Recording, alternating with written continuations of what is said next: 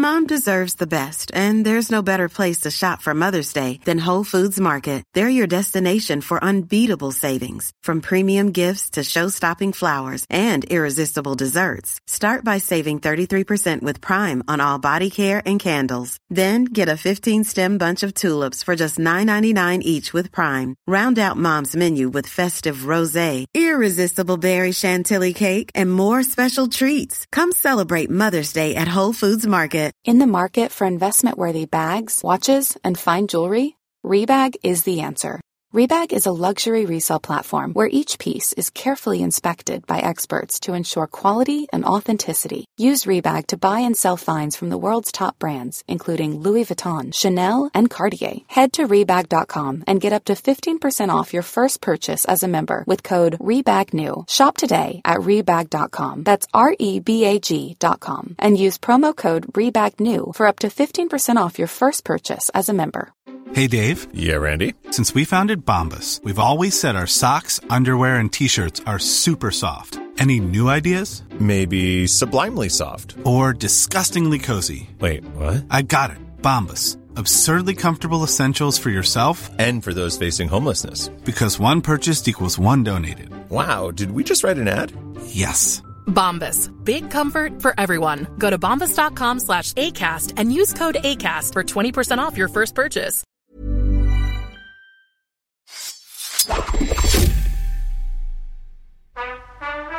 Hey guys, you ever wonder what Phil and I wear while we podcast? You can find out if you join our Patreon. We'll also be talking about the films of 1989, but that's definitely less important than seeing our Zoom backgrounds, our headphone choices, and our sweatshirts. It's true. It's true. You'll get to see all the various pieces of artwork that I have framed on my office wall, and you can see Kenny's garden, sort of. So that's something. That's exciting. It's a hanging garden. It's a hanging garden. Uh, but perhaps more important than anything, uh, we are doing this Patreon to cover the best films of 1989 uh, Batman, When Harry Met Sally, Indiana Jones, The Last Crusade, Ghostbusters 2, with amazing guests like Tom Meissen, Liz Hanna, Joanna Robinson, Bryan Cogman, Chuck Hayward. You can sign up at patreon.com backslash podcast like it's 1989. And for $5, you'll get access to all the audio of these fantastic episodes. For a few bucks more, you'll get video as well of our 99 and 89 episodes. And perhaps, most importantly, you'll be supporting us uh, so we can just keep making podcast content for you guys.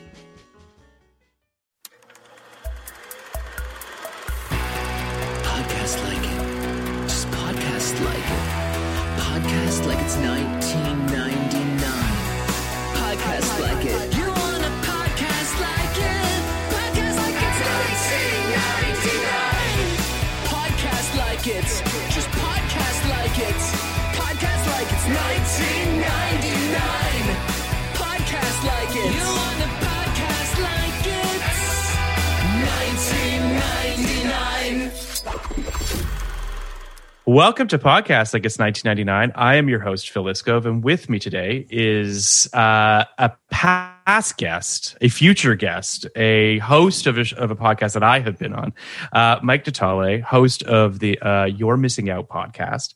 Uh, he is here today to talk with me about Futurama, which premiered in 1999.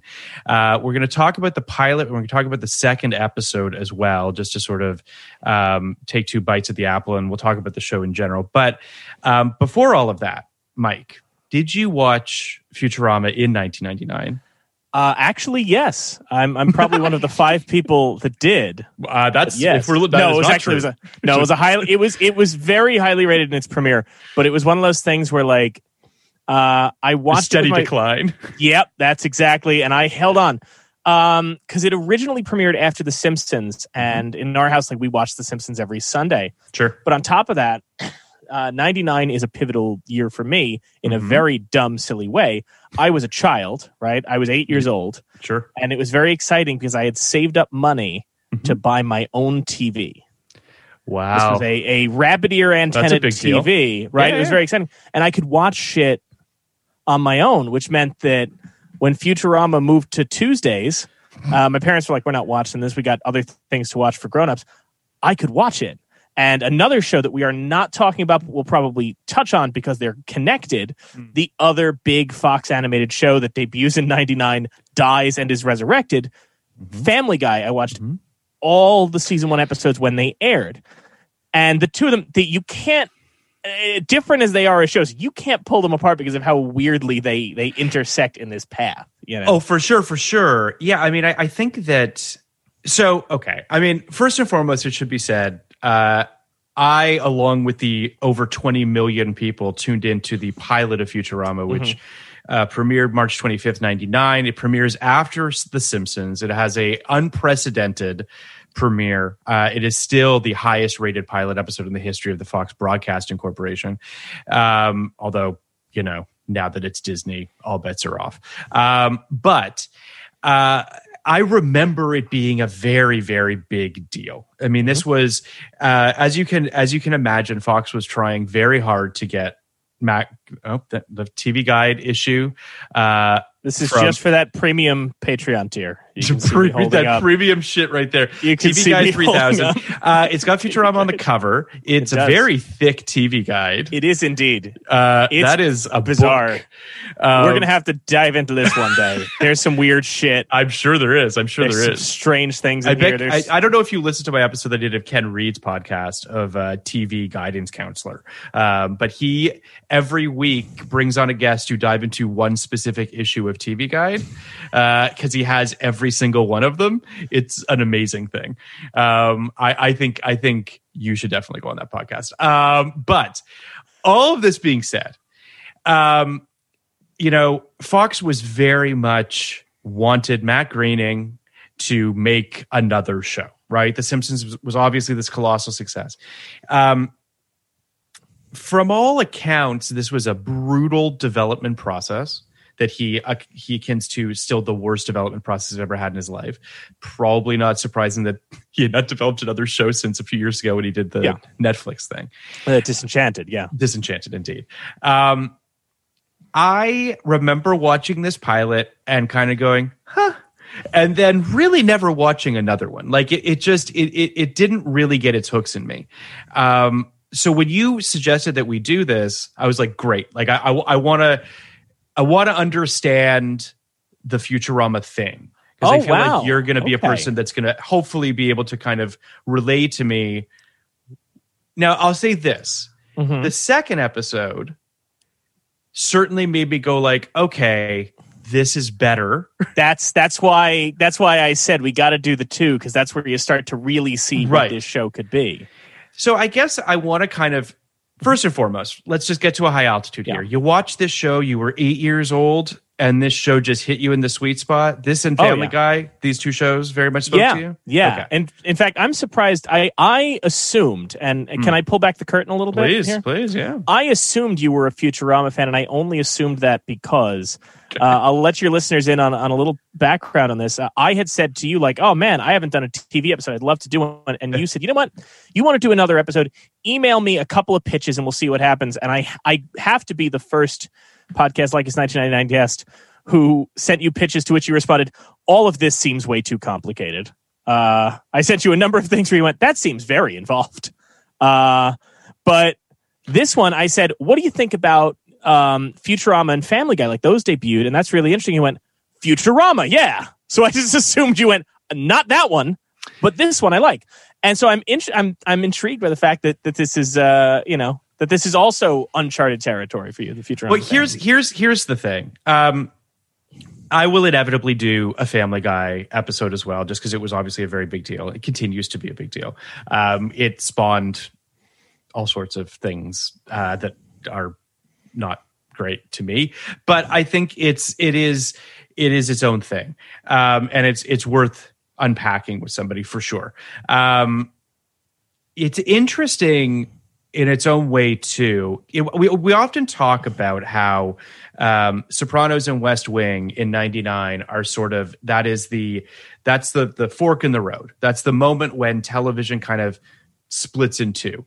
Um, you've got four years of of the old guard wrapping its arms around the West Wing with every ounce of its might, holding on to broadcast television. Meanwhile, The Sopranos is is out there changing television and becoming what, we, what we're sort of living in now. in its own weird way, Futurama and Family Guy are kind of like that a little bit too, Mhm. right? Yeah. Futurama is is very much the sort of classical, if you will, old guard television show. It's got a little bit of edge to it. It's a little weird. It's a little kooky, but it's not like aggressive. And then Family Guy, which is this, I mean, very sort of in your face meta show.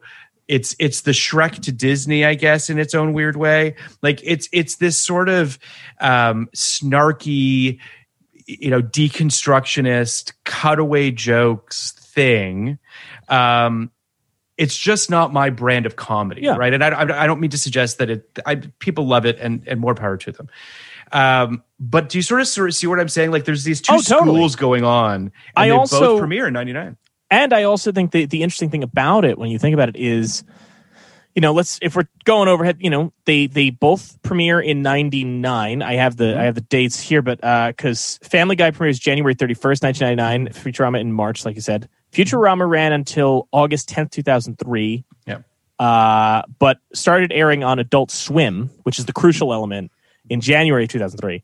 Family Guy gets canceled in February 2002 but then gets added to the Adult Swim rotation in April of 2003. So these two shows, and I remember this vividly because the change from elementary school to middle school is a huge one if you're a young person. So in elementary school, I watched these things as they aired on my TV. 90% of the jokes flew over my head, but it was fun. Yeah. Um, uh, and then I was in middle school, and some of the older kids were talking about like, oh my god, you got to watch Family Guy. They were buying the DVD sets, and Futurama was like, oh, this is this weird thing that's on, and like, there was this. I, I suddenly I, I felt this strange thing of like, well, but I saw these when they aired. They're Yep. done now. How are you finding them? Adult Swim brought new interest in these things, and they went different ways. With Family Guy, obviously, Fox kind of went, oh shit, let's let's pick this Bring up back. Yep. what's fascinating is Comedy Central buys the rights to run To the Futurama, Futurama syndication. Yeah, after they after they run out of Adult Swim, and then they make a couple of made for t- or direct to DVD movies. There's I think Well, there's two six seasons of, sh- uh, and then they pick it up. That's what happened. they- So what? Yeah. yeah, what happened was Fox, I think, kind of said, well, we could make some movies out of this, and Groening started planning some movies, which are like Bender's Big Score and and uh, uh, three more direct to DVD features, which they split up and make into the fifth season, and then they do the additional Comedy Central picks for the additional seasons. But Adult Swim is what kind of revives interest in both of those, and at the same time was picking up something like Mission Hill aired that same year, uh, and is only now getting revived. Oh, Mission Hill! You should check out Mission Hill. one. It Okay. only lasted for one season. Uh-huh. Um, oh Christ, I'm forgetting his name. Bill Simpson's writer. I'm blanking out his name now, but Okay. great one season show. I think you dig it. Um, but anyway, it was this I, interesting thing I think happened. it's no, hundred percent, and I, I think that there's a couple things that I want to unpack about what, what you just said. The first was I remem- vividly remember I as as our listeners know I worked in in several video stores back in Toronto, and I Mm-hmm. remember those Family Guys discs, those DVDs. We couldn't keep them in the store. yeah, like it was it was a huge renter a huge sell through it was enormous.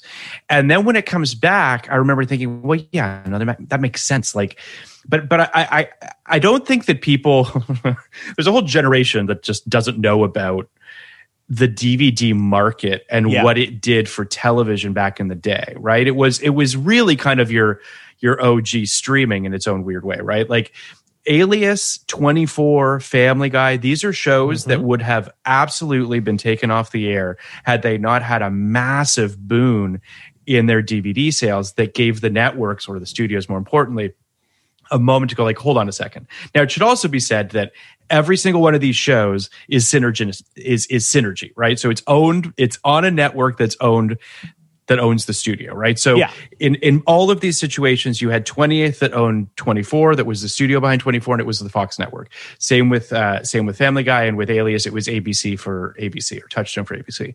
I say that just because I think that's a major thing well, because that Family Guy that- was Fox though.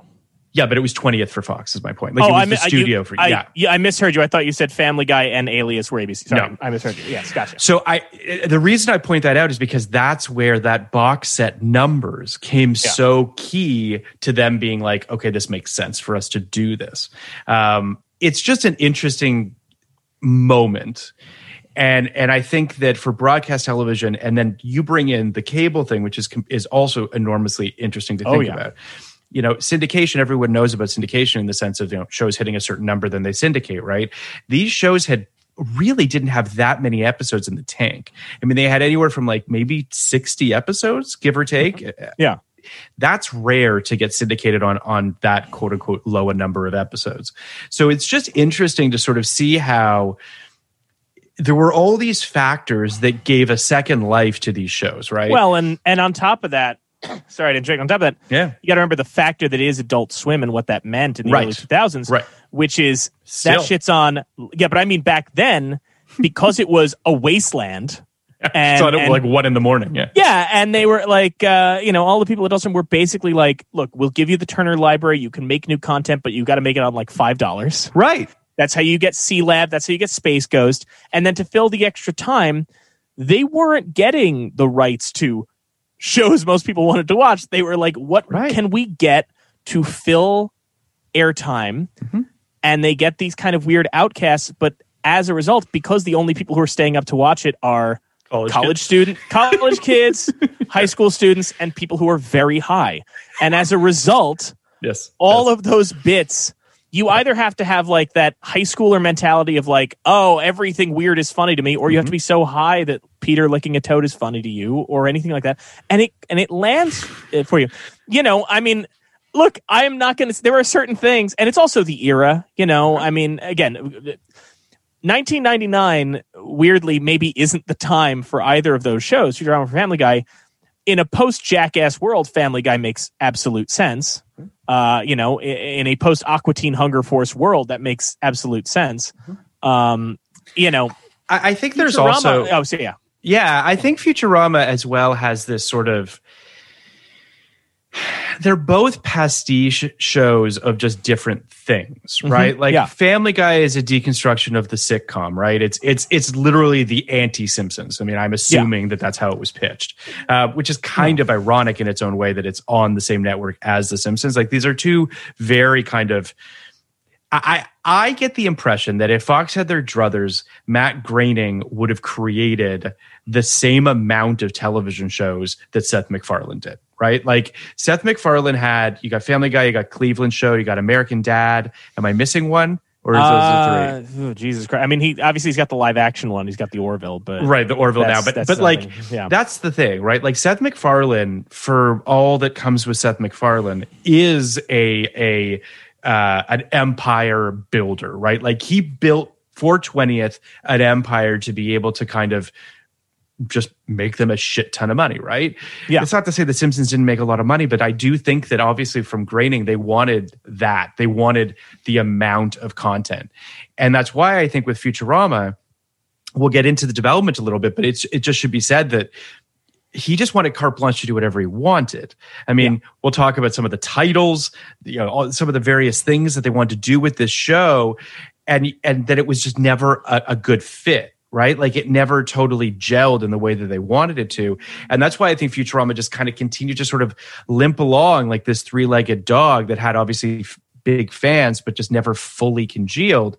Whereas with with with MacFarlane, it's just you know what that show is from the jump. Like it's a very clear vision of what they want it to be. Yeah.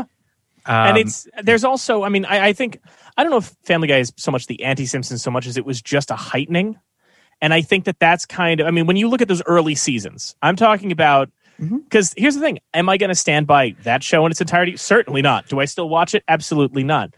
However, those first three seasons, when you watch them, did feel like you were seeing what was essentially like, okay, if there was an evolution of Simpsons to South Park to oh yeah, yeah, yeah. Family Guy, you felt like that was an evolution. Whereas Futurama, and I love it to death, and I think it it's better now out of the context of the time. But at the time, I think a lot of people felt like this is the not just the next thing from Matt Groening, but this is the next thing in that you would see it on In a timeline. yes, yes, yes. Yeah, on an evolutionary timeline. And instead, I think part of what makes that show hard to grasp in its time is that it's not it's it's not pessimistic or nihilistic or mm-hmm. any of the other things. Like South Park was nihilistic. Uh, Yeah. I love Yep. South Park, Yep. but it is it is nihilistic in its worldview. Futurama, it- it- the uh, they talked about in the I was listening to the commentary for the pilot because I have the I have the first season box set, um, and they talked about like they sat down with the executives and they were trying to explain like it's not a post apocalypse, Yeah. but it's also not the Jetsons optimism. And the execs were like, well, we love the Jetsons, but David X. Cohen was saying we, we kind of figured we want to comment on society today by kind of taking it just a little further. And I'll, you know, it's one of those things that I said it on Twitter, but I remember when I was eight years old, the suicide booth joke made no sense to me, and now. Uh, possibly my favorite joke in, in contemporary media. Uh, if anybody sees the kind of, if anybody, oh, what I mean is, if Oh, anybody sees the, if anybody sees the the jokes that I make uh, on social media very often, you'll see, yeah, that makes sense. That's it's very bleak, but it, it's one of those things where because you look at it and you just kind of go, it's not nihilistic, but it's not optimistic either. It's it's it's a weird thing where it's kind of just like let's make the best out of how much everything sucks, and that doesn't that the attitude in you disagree.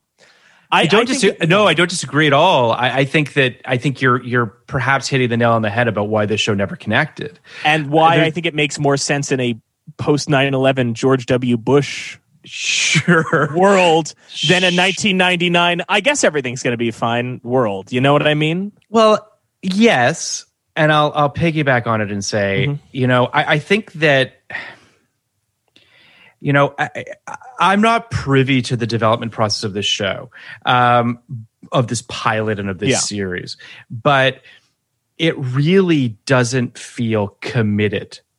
Like it, it feels very sort at, at least pilot. We'll talk about Mhm. the other Yeah, yeah, second episode, but but the pilot really like pilot story wise it's a bad pilot story man. Like it's it's it's not like it doesn't pull you in in the right way.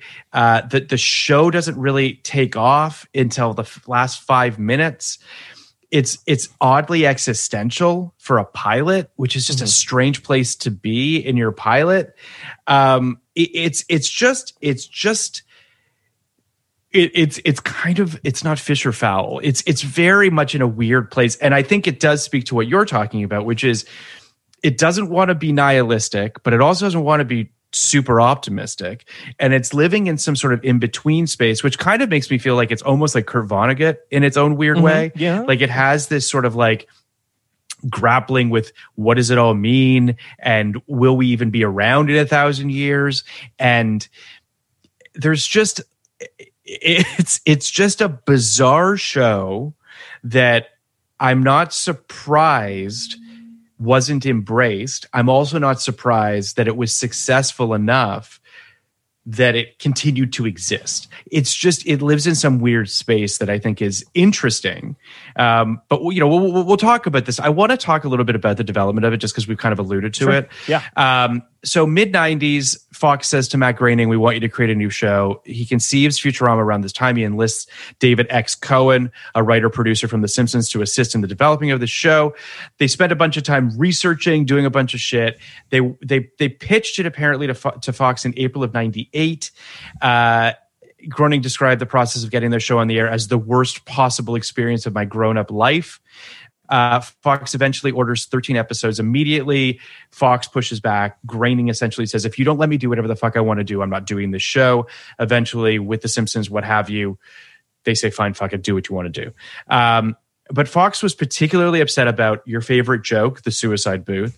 They were they were Yeah. concerned about Dr. Zoidberg. They were concerned about Bender's antisocial behavior, um, and it was just a lot of this and and I, I don't want to cut Fox slack, but like I sort of understand where they're coming from, where they're like, we want to make a show like The Simpsons here. Like, can you make a show that's accessible to Yeah. people?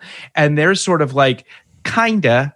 Like that's and, and and and that's a problem, right? Like the lack of commitment to they got one foot in one world and one foot in another, and I think the audience feels that. But at the same time, I mean, you know, again, you listen to their commentary and they talk about how many things that they got pushback from, Mm-hmm. uh, like little jokes like Bender shitting the brick and things Correct. that later got used in the marketing leading up to the show, which I think created extra tension when, you know, the creators basically sitting there going, you know, we were begging you to trust us. It took Yes. so long for you to trust us on these bits. And then we do it and you go, oh, this is great. And let's put it on the air. I think if I had to diagnose what I think is the problem, and I I like I love the show, Hmm. but if I had what the problem is with Futurama in terms of making it accessible, I think it's this: The Simpsons started out as Matt Groening doing a bunch of uh, chaotic family cartoons for Tracey Ullman, right? And Mm-hmm. and the format of The Simpsons, the idea of it's a family but they're dysfunctional, right? Like it's a you know it's a dysfunctional sitcom that exists, and then they bring in a bunch of at this point we all know the story of like the the Harvard guys and the PhD guys and all that into this writers room with the constraint of you're doing it's a dysfunctional family in the suburbs.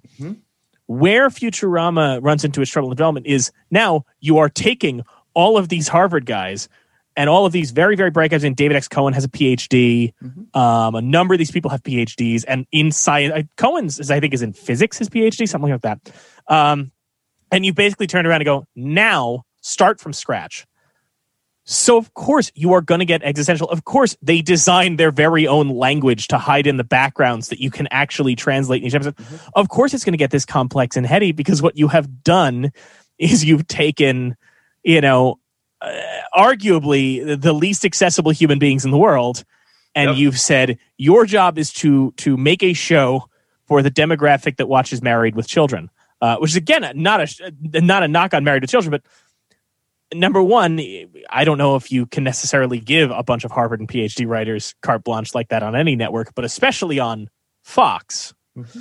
That's a, that's an uphill battle. Now, I I love what Futurama becomes, but it's also something that you look at and when you finally see it airing on Comedy Central in the late 2000s, you kind of go, yeah, that's about that's about where that needs to be. That's about that's the right place for that. Well, you know? it's, fu- it's funny. I I agree with you, and I, I would say that oddly, Fox was too confident and not confident enough in this Yeah. show. In a weird way, I think about you know the show never got out from out of the shadows of the Simpsons. So that was something that that inherently um, they struggle with as a network, as a studio, as a writer's room of just how do we make this our own thing. Um, so there's that. Uh, it, it's it's sort of um, it's weird. It's so weird that like this is what comes out of the develop like the development process of like a futuristic show that's not the Jetsons, but it's also not, you know, some sort of nihilistic thing, but it's also not Flash Gordon. But it's, I mean, the, just like other titles that were considered for this show Aloha Mars and Doomsville. Like these were the two other titles that obviously they were like, no, we don't want either Yeah. of those. How do we make a show out of that? Um, you know, you mentioned Matt Groening's days back on, on the Tracey Ullman show and, you know, his whole like Life is Short series and all the Mhm. various like Yeah. weird fucking things that he did. Um, it, it's, it is funny because I just, I guess I just didn't really think about that because The Simpsons was so not that, right? Like The Simpsons was so kind of this, um, you know kind of meditation on on the family sitcom right? On like on on father knows best and all that kind of stuff. Um and this show just doesn't feel like it has any touchstones to really hold on to that i completely understand. Like even just the engine of the show is like they deliver stuff. Well, I mean, in that sense, I think that I'll say this: it is Yeah. definitely one of those shows, and this pilot especially uh, is one that hits me different now than it did, obviously, when I first saw it, and even when I was in high school, or whatever. Because in the same way that uh, what Homer Simpson represents for so many people is kind of a a uh, a sincere reckoning with the idea of the American dream, you know, and and this guy who uh this guy who ends up getting everything that you were told in the 80s you wanted to have. You got the family, the white picket fence, and all that stuff. And uh, he's he's a bumbling idiot, and his life kind of sucks. And I, you know, he's never fully satisfied. Um, and that's why that landed so well. With Fry, I do feel like this comes out of a place for these young guys, uh, an especially these young guys, which is, you know, I I just turned 31.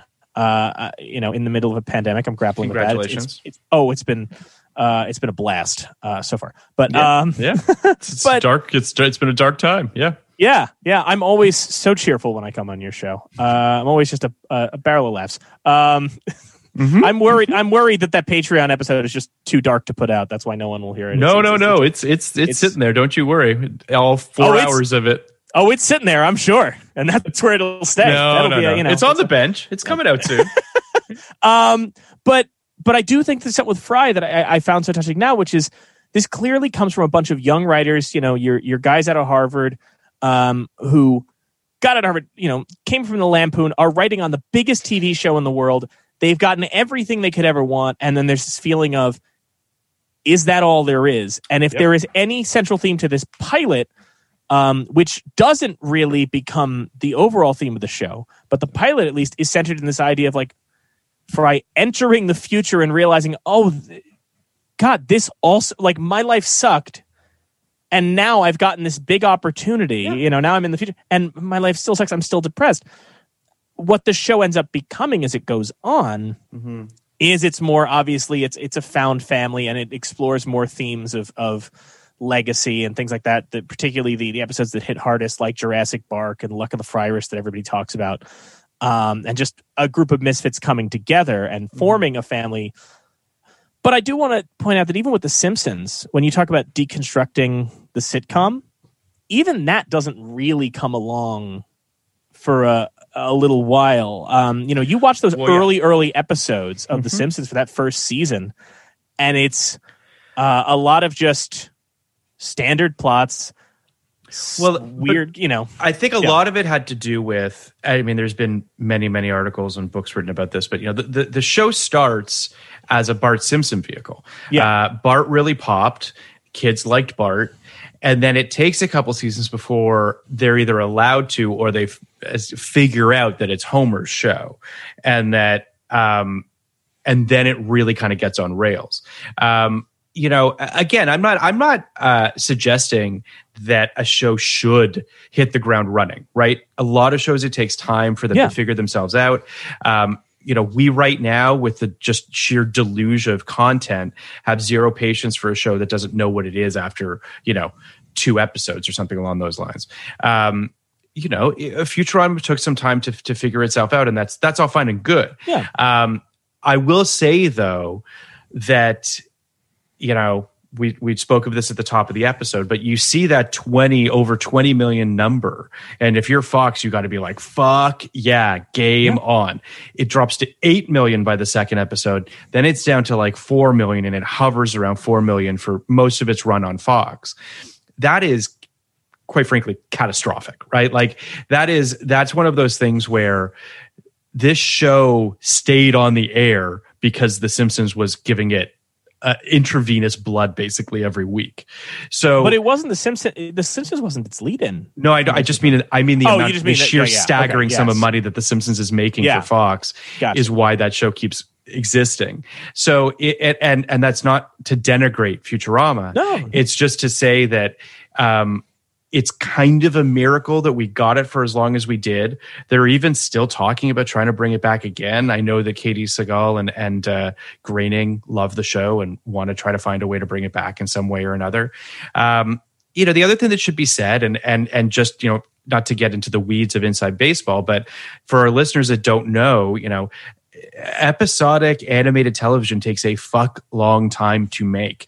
Uh, it takes six to nine months to produce an episode of Futurama, which means that you're you're you're you're you know back to back boarding episodes and writing them concurrently and trying to figure out stuff. And that's why when you think it, the fact that the second episode was supposed to be like the sixth episode and it gets pulled up into the order. Um, and it actually does a lot of the heavy lifting that the pilot, quite frankly, doesn't do, which is introduce all of your supporting characters Planet or a good Express chunk of them. Yeah.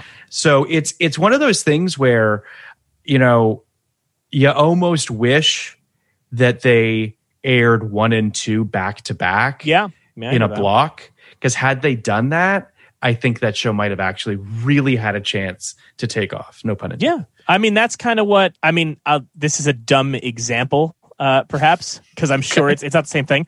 But um, the the Monsters Inc. spin-off show just premiered on Disney. Yeah, I've not seen it yet. Monsters at Work, and they put out the first two episodes, Mm-hmm. and exactly what you're describing because it's one of those things where, for me, as somebody who did watch a lot of TV, like I, do kind of love that one-two punch of Mm-hmm. you watch the first episode of something and you go, where is this going to go? Like it leaves you with a sense of this could go a million different directions. Mm-hmm. And then the second episode gives you the structure and the format of like, oh, now I understand what this is going to be for the rest of the week, which is what the Monsters at Work show did. And I do, you know, that's a much different thing. It doesn't have the pressure on it of Futurama. does Uh, it's a cute show though, guys. Check it out. It's fun. Okay. Um, it's a, it's a fun premise, but uh, it is a thing that you look at and go like, that's that's kind of you're right. That's how they should have done this. I, I just Um, I think that, and I get why yeah. they did what they did. They wanted the Simpsons lead in. They did. I, I I absolutely understand everything they did. Right, and we live in a different. We live in a completely different television landscape today than than they did back then. Um, you know, they had faith that that that that that pilot was strong enough to get people to come back for the second week. Um, and that that was a risk, and they they rolled the dice on it. I, I you know, there's a I, I want to give just the I'm going to give the synopses for these two episodes so that we could kind of dive into them. But the pilot is called Space Pilot 3000. Police uh, pizza delivery boy Philip J. Fry accidentally stumbles in a cryogenic freezer on December 31st, 1999, and wakens 1,000 years in the future on New Year's Eve 2099. 2999 that is he meets a one-eyed counselor named Leela who tries to assign him an eternal eternal career as a delivery boy. Fry dislikes the idea and escapes into the city where he meets Bender, an alcoholic robot who has also abandoned his job, and the two become friends. Fry soon becomes depressed that he can never return to his old life and surrenders to Leela, but realizes that she also hates her job. She quits. Now fugitives, the three visit Fry's descendant, Professor Farnsworth, who helps him escape from the police on his intergalactic spaceship as the world celebrates the, re- the year 3000. Farnsworth hires the three to become his crew for his intergalactic delivery service, Planet Express, with Fry becoming a delivery boy. Um, so let's just let, well, let's talk about this one first. Yeah, of course. Um, reading that synopsis to you, right from from from thirty thousand feet, Yeah. it's just, it's just not a great it's just not a great pilot story like i know i said it earlier but like guy falling into a frozen uh, getting cryogenically frozen waking up a thousand years later right we've kind of seen it before but we'll just put that aside and just say like sure fine then existential crisis for about three acts of a television show then in the end we we actually understand what the show's about um if it was me pull the existential crisis out of the pilot. Like it's just it should not be a thing. It's just it's it's just a very strange choice. Uh, it, it creates this this kind of um, disenchanted hero who is not active particularly is is in his own head for a good chunk of it um, and spends a good chunk of it with an alcoholic robot like and then and then there's like a there's like a whole suicide thing where like he's wants to kill himself like what like i just I, who thought this was a good entry point Well, I mean, so here's the thing. I I admire the ambition of it, and I Sure. understand. Like they talk in the commentary a lot about the difficulty of doing a high concept sci-fi show and having Sure. to introduce the world and all that within a half hour. I mean, you know, this is something we run into a lot with um, with sci-fi and fantasy. Now is the the balance of world building versus story, Mm-hmm. and quite frankly, how you have, and I'm sure you've dealt with this yourself, how you have fans Yeah. who favor one over the other. yeah Uh, you know, if you've been listening to our friends over at Blank Check doing their Twilight commentaries, and talking about the you know the, the balance of world building in Twilight, I think that this pilot was trying to do a lot of world building and a lot of uh, you know character stuff in uh, too short a span of time. This is definitely something that you do feel like this should have been one of those things where they went. You know what? Do it as a two-parter. Not just do the first two episodes, but literally just we'll give you an hour to do this instead of a half. Um, it's weird that didn't happen. I also this also feels like one of those things where, and I, you know, obviously you've dealt with this a hell of a lot more than I have. Uh, I have never had anything uh, developed in any meaningful way. But even in that minor thing, when you're just trying to please the money men for the little things, Yes, you do yes, have yes. that moment where like you you're trying to explain to somebody like, no, no, we'll explain this in another episode. Like we'll get there, and you have those people breathing down and going, no, I want this answered now. I want you to explain how all this works now yes and it's a it's a very weird thing. Now, I think the stuff I, I love the introduction of Bender I did when I was a kid. and I, I loved all that. I think that's fun. Bender's and great. It's, it's a weird, yeah. I mean, he's he's he's what they believed in in the TV guide. They the suggest guide. that they they suggest that they that uh, that Bender is going to be the the big breakout of the show. They think Bender is going to be the Bart of the series. Um, Kind of was. you know, yeah, I mean, you know, bite my shiny metal ass is a ba- an attempt at a at a catchphrase. Um, Can I, I- think, yeah, yeah. I No, was, no, no. I was just I was just going to say that you know it, is interesting because I, I I agree with what you're saying. I, I think that you know I'm currently developing a show for for Disney Plus, and there there definitely is. Um, and this is not, you know, just Disney Plus. It's a lot of places. They want it all, right? They want that pilot to be Yeah. so jam packed with stuff, so that there's no question that people are going to love this thing and come back for the next episode. Um, or if it's, you know, if it's a, a broadcast show, it's hold on to them through commercial breaks. Like I, I really do get it. Um, the, the the thing about this show that's interesting to me is there's this weird push and pull with Fry's character, right? Which is he wakes up in the year 2999 and at first he's really excited. He's like, I'm in the future. But he keeps vacillating between being like this aw shucks, bright eyed, bushy tailed, excited kid to be in the future and this depressed person who doesn't want to be put in a box as delivery boy for his entire life and is essentially questioning whether he wants to be alive in the future.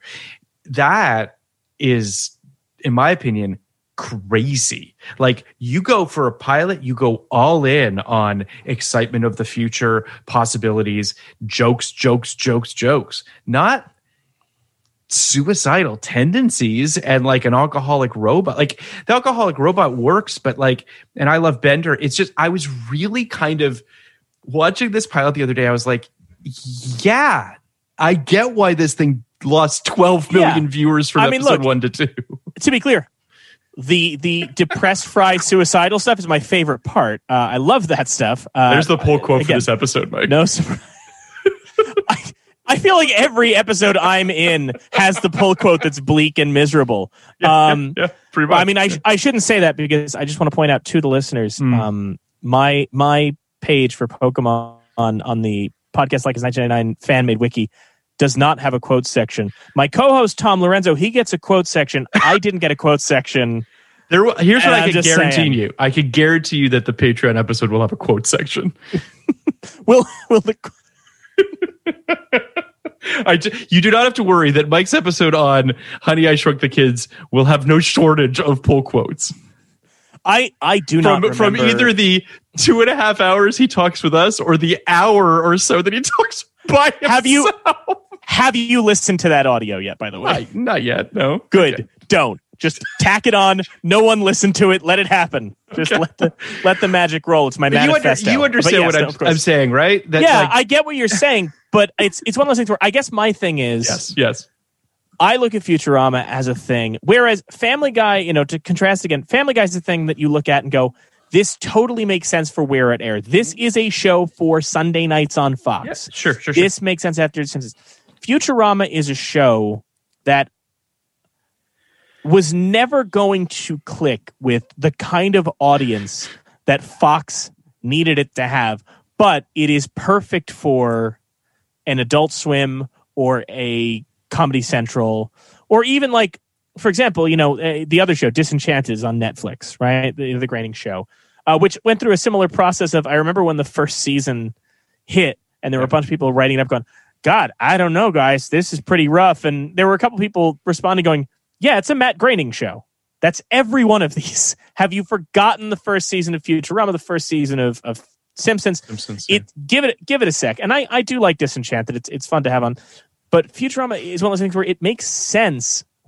It, it, it appeals to a smaller audience. i like the the existential crisis of fry. Mm. I like that element because i think that it's it's it's a very dark humor you know it's a it's a very um uh, kind of Samuel Beckett esque kind of idea of what if you actually got confirmation that Yeah. this is all there is? You know, like if Fry gets a thousand years in the future, seemingly infinite possibilities that we all dream of, right? Yep. Uh, certainly in this time, all of us have had fantasies of can I just fast forward? And and there is that thought of like, you know, I I, I think about. I mean, thankfully, uh, I am no longer waiting tables, but I think a lot about like if if I was zapped to the year 3000 and somebody said, "Yeah, that's it. You're going to be a waiter forever. Now you're a space waiter." I would want to find that 25 cent booth. Like, because it's what keeps, like, really, because it's just a thing of, you know, it, it's, I don't know, like, it's kind of, it- it's a hard thing to grapple with, you know, especially like, look, we went to film school. You go to film school with the idea of, I'm going to go out I'm going to make things, I'm going to do things. And then sometimes it works out and sometimes it doesn't. And if you're in the doesn't column, you have this thought of like I, I you know, friend of mine churns out scripts constantly. No one's read them, but he keeps writing them, right? Uh, and it's one of those things where he's like, yeah, but someday something's going to happen with these. And you do kind of wonder if somebody could sit down and go, if I'm going to tell you right now, I've seen the future. No one ever makes a single one of these. It never happens. They just sit in your drawer.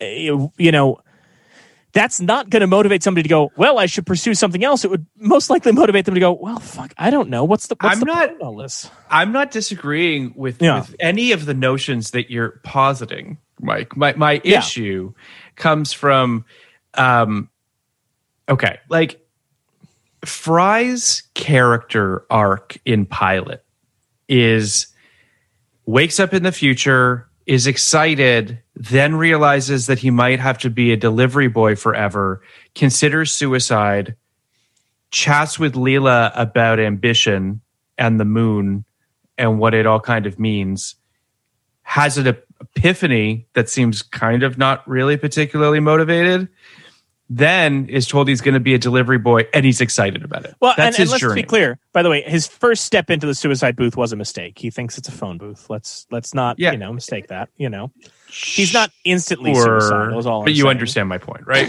I, I do, but I, I do think that's an important distinction. In It terms is of like it is, but I'm not that- convinced that it wasn't a way of the writers to slip in suicidal tendencies under the guise of it being a telephone booth. I mean, but I, I think that even then, it's not. I don't know if it's. Uh, I don't know if it's. I mean, suicidal tendencies, but I think it's more just the the general joke of imagine, you know, imagining a future, and when we imagine that it's that it's so kind of despondently dull that people are just casually lining up to end their lives in the way that you would line up to make a telephone call. I think that it was more the. I mean, the future that they're setting up Yeah. is a future that is not, you know, overtly bleak, but it is disappointing.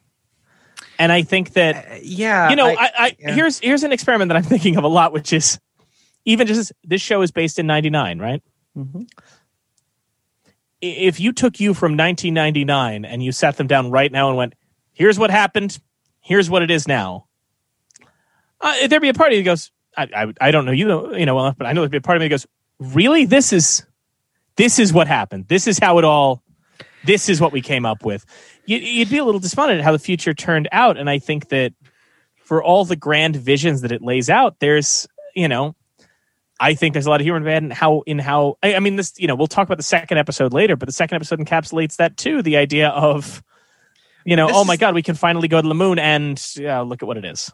Look at what we've done. No, I, I I get all of that, and and I'm not even sure that that's my bump is is really just a lot more on. Uh, we're really talking about sort of a DNA level. I I, I really feel like the show, the marketing, the credit sequence, it all kind of sells you a bill of goods, and then doesn't really give you the show that they're projecting, right? Because part of that is Fox wants that show. So Fox is marketing that show. And then people sat down and said, oh, wait, that's not what this show is. And instead, this show is a lot more of sort of, I don't know, it's just not, not, it just doesn't really know what it is yet. And it's not fair for us to expect this show to know what it is so quickly. I guess I just haven't sat down and watched a pilot for a show in a while that felt this sort of uh, honestly bipolar like so it, it's it's so clear that this thing is being pulled in two directions and it just does not have a clear vision for itself and it certainly gets clearer in episode 2 but as a pilot i just watched it thinking wow like 20 million people sat down this is pre DVR, this is pre all that stuff. They sat down and they watched this thing all the way through, sat through commercials. Um, and the payoff of this pilot episode is just not that much of a payoff. So it's just like again, different time. I'm not sitting here saying this wasn't a different time for television, but it's just it, it's just interesting to me to think about sort of how this transpired, right? Like to get this episode of television, a whole bunch of things have to happen. I want to talk about just there are a couple things in the in the pilot that I sort of um, want to talk about. You mentioned something that I think is incredibly valid. Um, sort of the the heavy lifting of table setting and world building that has to happen, right? Um, very hard to do, especially comedically, right? To like lay Yeah. all that foundation and and all of those sort of things, um, which is why you have to wonder why they shoot themselves in the foot by spending so much time dealing with Fry's existential what have you, right? Like if you think about, and I'm not saying they shouldn't have dealt with it, just to be clear, but if they Yeah. didn't deal with it as much as they did and they shrunk that down, you have so much more real estate to be able to, at the very least, get to Farnsworth halfway through the pilot, meet that crew halfway through the pilot, really get a sense of of that whole sort of what the show is fundamentally, so that you've kind of mushed these two episodes into one. But instead, we have like three acts Yeah. of like Bender and him like fucking around, drinking and acting like sad sacks. It's just odd. it's it's funny. I mean, by the way, uh, one of the early drafts of the pilot, Mhm. uh, when Fry first woke up, uh, he was supposed to be immediately auctioned off uh, to Professor Farnsworth for parts. Yeah. Um, which would get him there a lot quicker, but it was one of those many things you find in these commentaries where they go, "Yeah, they found that too dark," or "We thought that was too Right. dark." Right. The second episode was supposed to begin with the original pilot's or the original captain's death. Like it was Yes. Yes. a lot of dark shit. Which again, this feels like the kind of thing where I just keep looking at it. I mean, there are a million things we could talk. I mean, the fact that the second episode establishes the Planet Express crew, it takes till the third episode for us to establish where is Fry living. Mm-hmm. Mm-hmm. It's one of those things that now it's fun to watch on the marathons on Comedy Central or to to stream on Hulu or what have you, where you can do a binge of this because it really rewards that kind of binge watching. This is the other thing with this is Futurama is one of those shows, and it happens to another Fox show, Arrested Development, a little while later, Yeah. which is for some reason, or and Firefly's another one, uh, where Fox keeps picking up these shows that that require and reward Yeah. constant vigilant viewing and then don't know what to do with them and air them out of order. And then they find a second life on video and all that because you have the people who are dedicated. The- it's the thing with futurama is that i i just keep thinking like i don't think it's necessarily a bad pilot. Uh I don't think that the first season is a bad first season, but I do think both of those things are bad for the Fox broadcast network in 1999.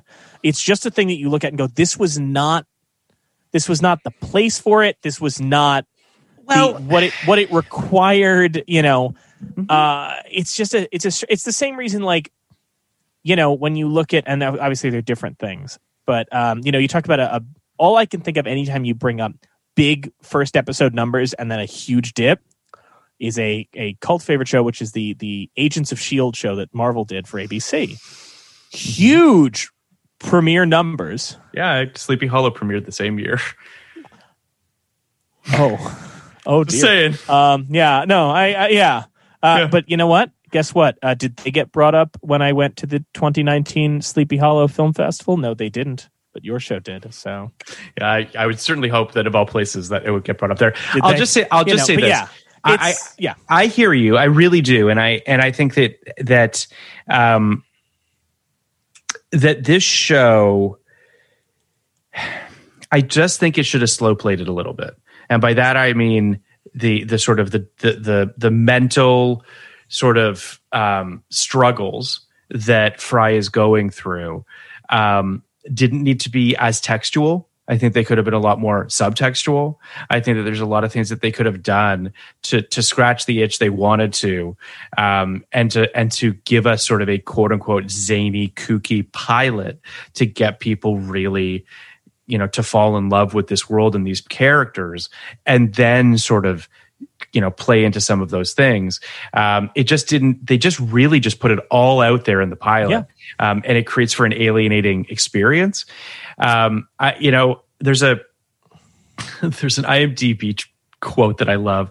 Says uh, when bender and fry exit the suicide booth the booth claims to be america's favorite suicide booth since 2008 since the episode premiered in 1999 it would seem that the episode alludes that 2008 would be a prominent year for suicides.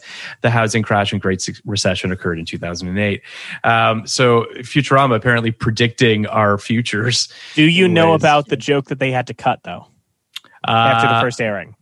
i don't So apparently, and this is they say this in the commentary. Yeah. I've certainly not seen the original. Apparently, the original airing of the pilot. Do you Hmm. remember when uh, the guy first gets the pneumatic tube and he says, "Take me to yeah uh, Radio City Mutant Hall"? Right. yeah Well, according to the commentary, did I write down who said this? Uh, I did not. Oh no, David X. Cohen says it when it first aired. There was a different joke there yeah uh, where he said, "Take me to JFK Junior Airport," um, because at the time he was alive Yes. Uh, and then they like it happened, Yeah. and they kind of went, "No, it can't." Especially, this. especially an airplane thing. You know, like we can't. So they they changed it, Mm-hmm. but that was in the original. Yeah, no, that seems right to change it. Pilot. That seems right. Yeah, it's. Do it you def- know? Yeah. Mhm. Yes, go. Do you know? And one last one that I found that I, uh, makes me even happier. Do you know what the Suicide Booth uh, was inspired by? I don't. There was a 1937 Donald Duck short called Okay. Modern Inventions. Uh huh. where Donald Duck goes to a house, the Museum of the Future, and they have Mm-hmm. these coin operated machines, and he puts a coin in and it beats the shit out of him. Okay. You Sure. know, it's like he constantly get hurt. So the joke is just like, how can we escalate that? Yeah. Yeah. um, and even in that, can I? My favorite joke in the Suicide Booth, if I may, I, I it's just so good. Sure. Sure. Um, is that is that Bender goes in with Fry, says maybe I can get a two for one, and then uses a coin on a string. Mm-hmm. Like I feel like if nothing else, if nothing else, you cannot introduce a character better than he will try and cheat. The he will he will try and financially cheat his own suicide. it's Even great. if he will be dead. Like that I don't have an issue with the, with the suicide booth per se. I, I think it's a funny joke. Um, uh, I do. Uh, it, it, it's it's it's it's emblematic. I, I'll say this. I think it's emblematic. That one joke, and the reason we're harping on it so much is it's it's emblematic of yeah. all of the things in this pilot that turned a lot of people off, and also all of the things in this pilot that the people who are big fans of Futurama, it's kind of some of the stuff they Sure. latch onto. I mean, let's face it. When you talk about The Simpsons, and The Simpsons has been on for 30 Ever. years, right? Yeah. For- it's been on for so many years. If you say to somebody like, what Simpsons episodes make you cry? Yep. There's maybe one or two they bring up. You know, you maybe talk about, you know, the Maggie do it for her. Or don't forget you're here for her. And you talk about you are Lisa Simpson. And even then, when people talk about like, th- they bring those up, sure. But if you say, oh, what's your favorite Simpsons episode? They're probably going to say Monorail. They're probably going to say the bigger, sillier ones. Whereas most Futurama fans, if you say to them like, you know, the answer to what episode makes you cry and what's your favorite episode is most times the same, which is the one with Fry's dog or the one with Fry's mom or the one with Fry's brother. Like the there is something about this show where as it progresses, the people who love it love I mean, are you familiar with the ones I'm talking about? Are these episodes, have you heard of? Yeah. familiar. Yeah. Yeah. yeah. Yeah, I mean, you know, uh, that that it does get more existential. It does grapple with those things, and the people who are watching it, who are fans of it, you know, a lot of those things come out of the fourth season, third season. People who are watching it, that's what they gravitate towards, and those are the ones that we revisit. And I do think there's something interesting about the fact that The Simpsons, while it could be heartfelt in its early days, right? What everybody loves about it, the ones people revere are obviously the very weird ones, the very, I shouldn't say weird, but the very clever, you know, uh, Harvey Good ones. Uh, and Family Guy, which we talked about, is in that same vein of things that you could put on when you watch the Fox Animation Sunday block or whatever. You know you're going to get a Sunday of fun distractions.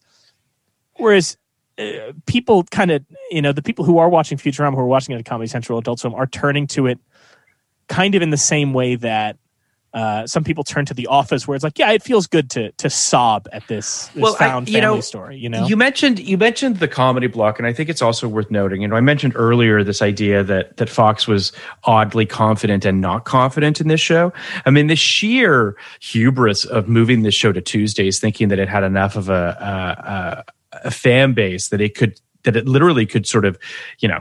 Uh, be the nucleus of another night of television for Fox, or or that, that that their animation block was movable in some way or another is is crazy. I mean, it's it's just they they were so overly confident after those numbers, those initial numbers, that they thought that this thing was just an out of the gate smash, and it just it clearly was not.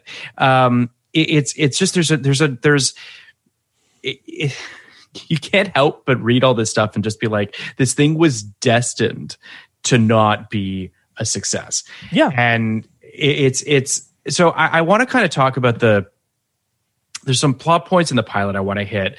The series opens with Fry playing a space arcade game at a pizza place that he works at, it's, and it's a cute opening. he's doing the Star Trek. He's you doing know. the Star Trek Yeah, thing. yeah. Um, I never really put together that this was another Millennium show in the sense of there's a lot of movies and television shows that were playing into the upcoming, you know, um, uh, new year, the turning of the millennium, and all that. Um, I I do think that him falling into the cryogenic chamber and what we see outside the window over the course of a thousand years is fantastic. Especially that aliens destroy the planet twice. They come back, they blow it up, then they build it up, then they blow it up again, then they build it. It's it's. Um, I, I loved that. If it was that humor more, I wish that this show felt a little bit more like the the crazy space aliens from the Treehouse of Horror and the Simpsons Mhm, stuff. Like yeah. you know what I mean? Like I wish it had a little bit more of that energy to it because it just it's just not. And I hate to say like kooky or quirky or Yeah. all that sort of shit, but it's just not. Like it's Now- it's kind of flat. You want to hear something wild in terms of this show's Sure. insane ambition? Because Yeah, if nothing else, you have to call this show ambitious. Yes. in fact, that might be its greatest fault. Um, Fry doesn't actually fall into the cryo chamber. Trips or his chair falls or In season, I believe it's four, okay. they do an episode that is seemingly a retcon. I remember when I first watched it, you know, you go, it's a, you know, they're doing some retcon where uh, later on in season one, Leela adopts a tiny little alien creature called Nibbler. You might have seen him. He's a little black alien with one eye and a diaper. She adopts Nibbler, and we find out Nibbler is sentient. Uh, and not only is he sentient, he's part of an advanced race. And Nibbler himself actually traveled back to the year 1999 to push the chair that causes Fry to fall into the cryo chamber because he needs Fry to reach the future to save uh, the galaxy or something like that. Now you hear that, and just like when I watched that episode, I went, "We didn't need to do that. We didn't need to retcon this shit, right?" Go back, watch that fucking pilot. You see Nibbler's shadow when the chair tips over. They had the plan for three seasons later to reveal that an alien that had not even been part of the pilot and isn't introduced for a couple episodes would be later revealed to be the cause of Fry. I mean, I respect the it. I respect it. I respect it. But what it's the fuck? truly like truly like everything every every element that we're going to discuss is simultaneously the reason why it didn't catch on initially and the reason why it has the the life that it has like it's I, there is that thing of like yeah. because I think Yeah. think about i mean i'm going to bring up arrested development again and there's firefly but think about arrested development is a thing of and you talked about the dvd culture and family guy has it too but like part of that dvd culture around certain tv shows especially like canceled tv shows and mission hill has that and clerks animated series has that and clone high has that and a number of those mm-hmm. things which is there is an element to it especially if you're a younger person that you find this thing and you just kind of celebrate like how did something this weird or bleak or whatever get on Yep. the air in the like it, it feels like somebody got away with something Well, okay, know? you're you're you're really kind of hitting on on a Fox thing, right? So Fox and it's it's kind of sad sort of what Fox is now because it's sort of it doesn't have a studio and it's that you know it it purely exists because Disney wasn't able to to buy it in the merger because it would have been a monopoly. So it's this thing that just kind of exists now, um, and we'll see what what happens or transpires with that network. Um, but if you want to go back to its sort of inception, you want to talk about sort of what its its you know OG hits were. You're talking Simpsons, you're talking Married with Children, and, and Cops, right? Three yeah. very dissimilar things. I mean, I guess The Simpsons and, and and Married with Children are both you know family sitcoms, if you will, but Fox was was built on taking the swings, right? Doing the weird thing that no one else was doing at the time. Doing Melrose Place and and 90210, which was which were bold television shows at the time. Um, and taking the swings like Arrested Development or uh, Wonderfalls or Drive yeah, or yeah. whatever, right? Taking those swings, that was the network that that did that for a very long time. Um, and that was its brand so I think that there's something exciting to them about, and understandably, about being that network that would zing, zig when you thought it would zag, right? That they were the ones that stood out of the of the four major networks as the the outlier that would do the weird thing. Um, and so to that degree, that's why I think, you know, that's certainly why Seth MacFarlane gets to do what he gets to do there. Um, it's certainly why Arrested Development is what it is there. Um, but Futurama felt like I think for them, and I don't want to speak for the network executives. I don't know any of them. I'm just assuming that they looked at this show and they were like, "This is money in the bank. We can't fuck this up." Like let's just you know he, matt groening is giving us another show how do we capitalize on this and they just they were given a show that they couldn't really capitalize on. And that's not again saying that it's a bad show but they were kind of given a show that that fox didn't really know how to market or how to do what they wanted to do with it. Um, and and thus i think america pretty quickly was like well this isn't the simpsons fuck it. I i, I just i think that's kind of what happened. I, I think you're you're right but i also think one element when you're talking about what fox has yeah. what fox is doing there is a connective tissue between uh, the three shows you named, which is Simpsons, Married with Children, and Cops. Yeah. Which is, and at least for me, I remember being a kid and I didn't, you know, uh, you, you try and like uh, identify, you know, what a network's thing is. Yep. You know, yep, as yep. a little kid, you're like, what channel does what? Yep. And I do remember that Fox had a reputation for being lowbrow, right? Yes. That it was that, and Married even the stuff you're talking about, yeah. Yeah. And Cops, and even The Simpsons was consider was initially yes in its first run considered lowbrow because like you said it was focused on bart it Yep. was it was nasty it was i mean there was an element of Fox well, you remember the, the the cosby show simpsons thing, Yes. right Yeah. which now is hilarious well i mean but hell, you know george h.w bush came out against the simpsons so they they mocked him but Like, there was when you of- think that The Simpsons is edgy. I don't mean to cut you off, but Yeah. just thinking about a world where people were like, "Those Simpsons, they're fucking crazy. They're Yeah. so edgy." It's like what? Anyway, please. but continue. it's it, but it's a thing of like I, I think that the thing with Fox is that the the reputation of Fox in the '90s, at least from like a kid in the Yeah. suburbs, the reputation of Fox in the '90s was like the fucking channel from Videodrome. like it was, it was, it was. There was so much like people talking about like they're crossing lines. Like, and even you talk about Melrose Place or whatever. Like Yeah. there was always an element of like it's Yeah. kind of trashy. Whatever we've got is is a little trashy, but you want to watch it. And I think that with The Simpsons, Yeah. where Fox maybe gets tripped up, and where I, I mean, I'm only speculating here, but Yeah. there is an element of The Simpsons is the one that also, especially because they bring in all those Harvard guys and it gets more hyper. The Simpsons is the one that starts getting the critical acclaim, and the coastal people, Yeah. you know, the the New York and LA people, uh, also the highbrow people are writing about it and loving it, and so Fox starts to maybe lose the lose the path because they're thinking of the Simpsons as how can we do another thing that appeals to the the hive minded people and you know the the the the quote unquote coastal elites, forgetting that what made the Simpsons work and what made Fox work as a network Mhm. was if I can go back to Pixar terms for a second, you appeal to the people that like Ratatouille and also the people that watch Cars. Um, well, here's and you know, but I'm saying, and I don't. yeah, to yeah, be yeah, clear, yeah. I say that as somebody who thinks that Cars Three is a masterpiece uh, and makes me cry every time.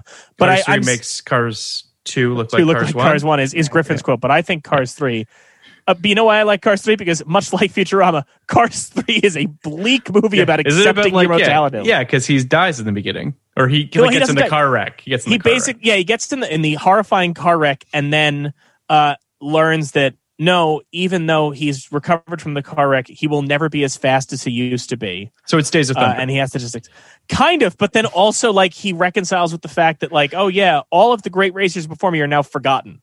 That not only will you die but eventually time will erase you uh, Jesus. I love well, that I, I want to. so I want to just. yes. I want to just uh, piggyback yeah. on your on your Fox comment because Yeah. I think it's interesting that at the time everyone was like, "The Simpsons is destroying family values. The Simpsons Yeah. is destroying this country." They had the right network. They just had the wrong television show. Fox News is actually what's destroying this country uh, and is ruining America. But I. But I do think that it is interesting uh, to your point to sort of see how the Simpsons enormous success really gives them the kind of the courage if you will to take even more swings right? And and they find these other hits. I mean 24 which again is i mean i hate to get political but 24 is very much in the republican That's the thing. I think 24 I think 24 is a different animal because I think that what happens is they they take the swings on that stuff, but you also have I mean, the other thing with Fox is yeah, Fox tries to do it's the same thing as like I think about NBC in the 2000s yeah and how NBC was known for having like the weird shows like the 30 Rock Yeah. and the Parks and Rec, whatever. But then you had these people, especially like shareholders, being like, why isn't this pulling in all the numbers? It was never going to. This shit was never going to. So yeah, i love community greenlight- but like what do you what, what like uh, yeah, I loved that NBC block, but they were kind of just like, that's only going to be what it's going to be. The same way that like uh, the Fox stuff that gets canceled, the hidden gems on on Fox from the late '90s, early 2000s, because that's kind of where it happens. No, you were never going to attract a massive global audience with a space western. You were never going to attract it with, you know, essentially a quirkier Royal Tenenbaums. Like you were never going to get that. Yeah. When you talk about 24, that feels more like the Fox that eventually becomes when What the reality. TV Yeah. boom kicks off. Well, well, not even now, because when the reality TV boom kicks off, and they were just like, "Oh, you like that? We're putting all our chips into trashy. We're going so far into this with I don't know if they had Joe Millionaire or like one of the, but those kind of shows, Mm-hmm. the ones that we, lo- the ones that people were saying we're going to destroy America, they go so far into that. Well, I mean, I don't, I don't think that it was the beginning. I mean, listen, uh, Rupert Murdoch, you know, News of the World was uh, not exactly um, a, a, a pinnacle of of uh, reliable news. I mean, Yeah, I, I think that he he's they've always been trading in this world of sort of, you know, what is news, what is facts, what is reality, how can we, you know, how can we hook people into all of that? And I, I really don't think that a lot of their scripted content really traffics in that stuff. 24 is the closest thing. And even 24, which is not a hit until I think it's season two. Like the box set for season one Yeah. was huge because people you you can't jump into the middle like it's a deeply serialized television show. So when when those box sets started to take off, then people jumped on at the first episode and and all of that. I, I don't know. I I I think that this is all just a weird way of saying that in its own way, Futurama is a show that does tap into a certain vein that kind of only exists on the Fox network. And that's interesting in and of itself. I mean, it's it's weird, but it also, I mean, I think that its best home Mm. is when it moves to Adult Swim because you know to, Sure, to borrow sure. a, a to borrow a, a teen meme, uh, you know, Futurama walked so Rick and Morty can run.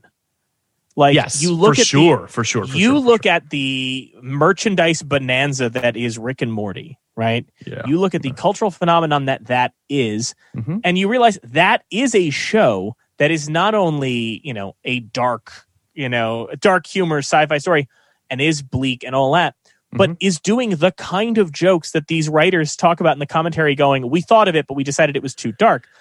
Yep. It is a, I mean, it's it's it it is to the point of being a cliche on on uh, on your show, which is a show that I love. But like, I feel like you know, I don't want to be yet another person who has to say the thing of it was ahead of its time. You know, It was ahead of its is- time. It is like it is a thing that you look at and go like, right.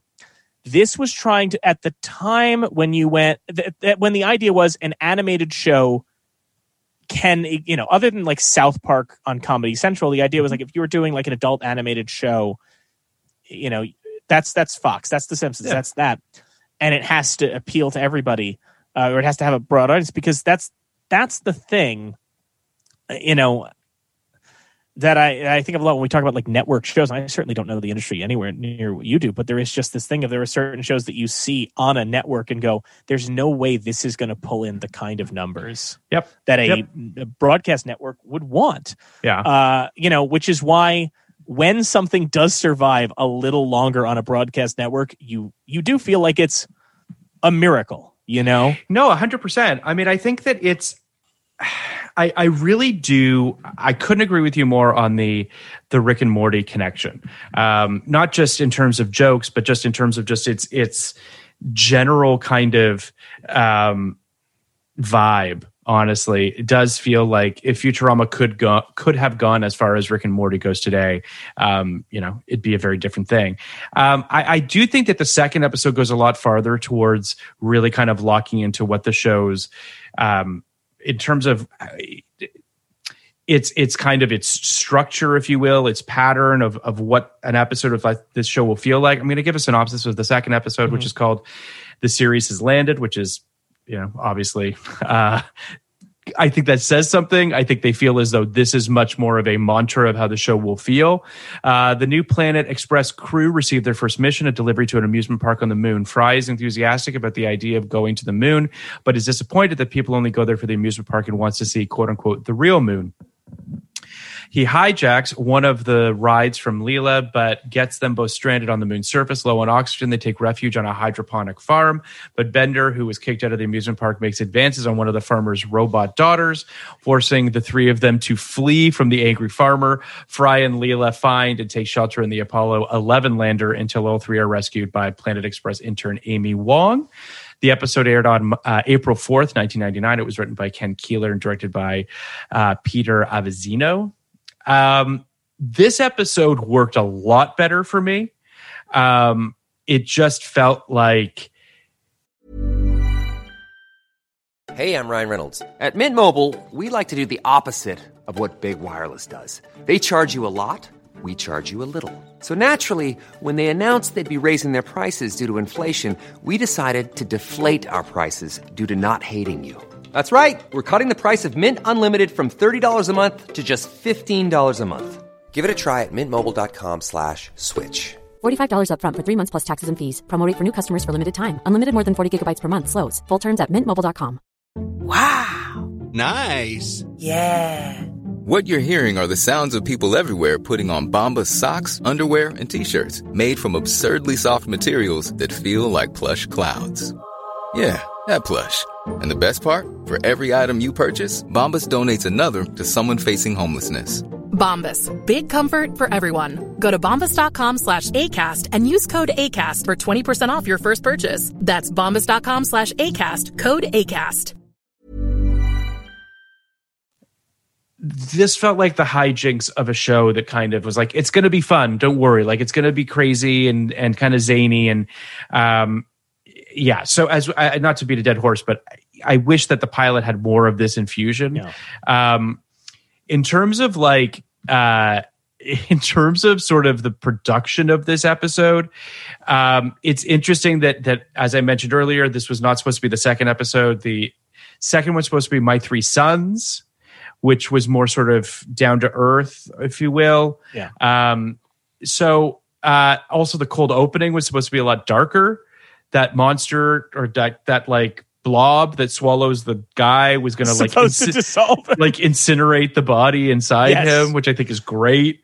Um, I also an early version also had the crew meeting the former captain who would get very angry. There was this whole giant eggs thing where the professor puts on a giant chicken costume. Like there was just a lot of like Yeah. it was just very zany. Um, I, I I do have some some quibbles, if you will. Don't really know how I feel about Hermes and the whole Jamaican accent thing. I also just don't really know how to feel about Amy Wong's accent sometimes. Like it does feel a little bit like there's a little bit of cultural appropriation going on at times that is not great, but you know. I don't see now. I don't agree with that, and the reason I don't with those is because the influence of Star Trek on this Yes, is yes, yes, yes, yes. They're all Trek fans. They're all Trek nerds. You know, Absolutely. um, uh, in fact, one of the best episodes of the series um, in in season four of the original run, they got virtually the entire cast of Star Trek back. They united almost everyone from the cast. It's so good. The entire That's awesome. the entire premise is Fry discovers that not to get off too much, he That's discovers that Star Trek fans became so passionate that it created civil wars on Earth That, I mean, with people dedicating countries to different episodes. Mhm. With my favorite gag, somebody hanging a banner called the Nazi Planet episode. Um, uh-huh. great episode of Star Trek. Um, we can't get into that now, but so essentially, it becomes so unsafe that Star Trek No. becomes banned. It becomes banned on Earth, and so as a result, all of the heads in jars of Shatner and everyone except Nimoy decide to load up in a spaceship and take off, where they end up landing on a planet where a sentient cloud has received all of the episodes of Star Trek and is essentially the biggest fan, trapping them in a lifelong Star Trek convention. It's an eternal like Star Trek convention.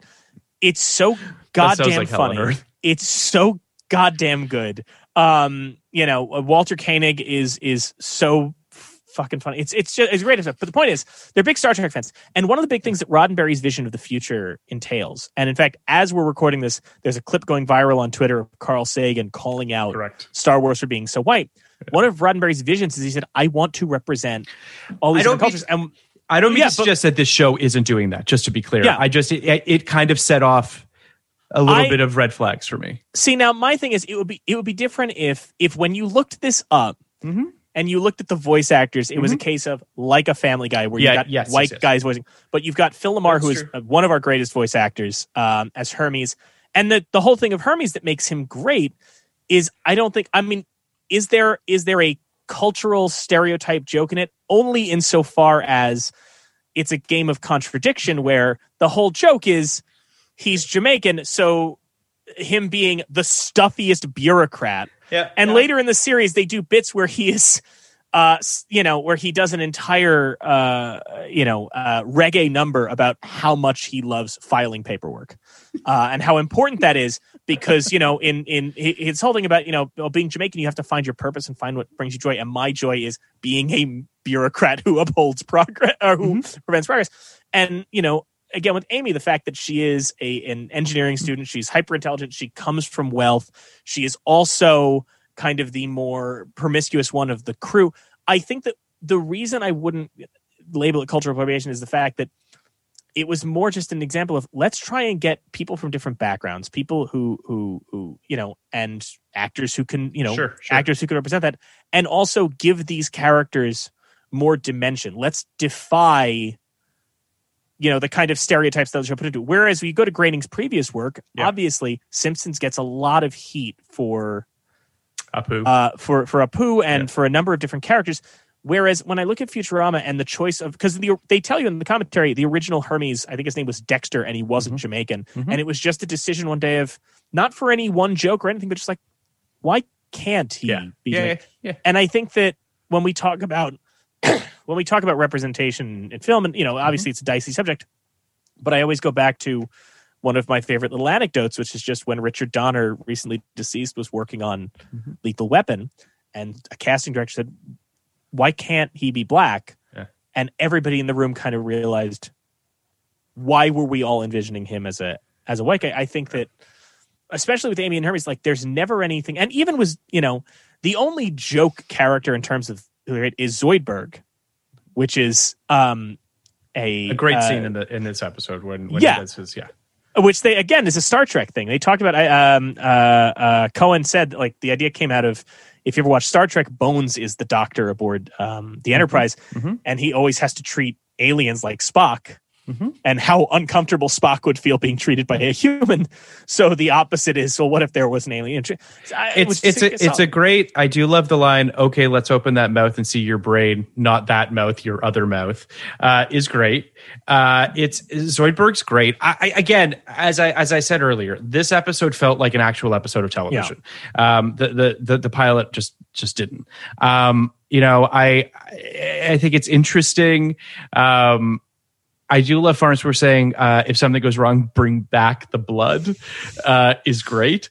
Um, uh, I, I do love all the stuff on the on the hydroponic farm with the farmer and his robot daughters, um, and and the Confederate flag on on the moon cruiser.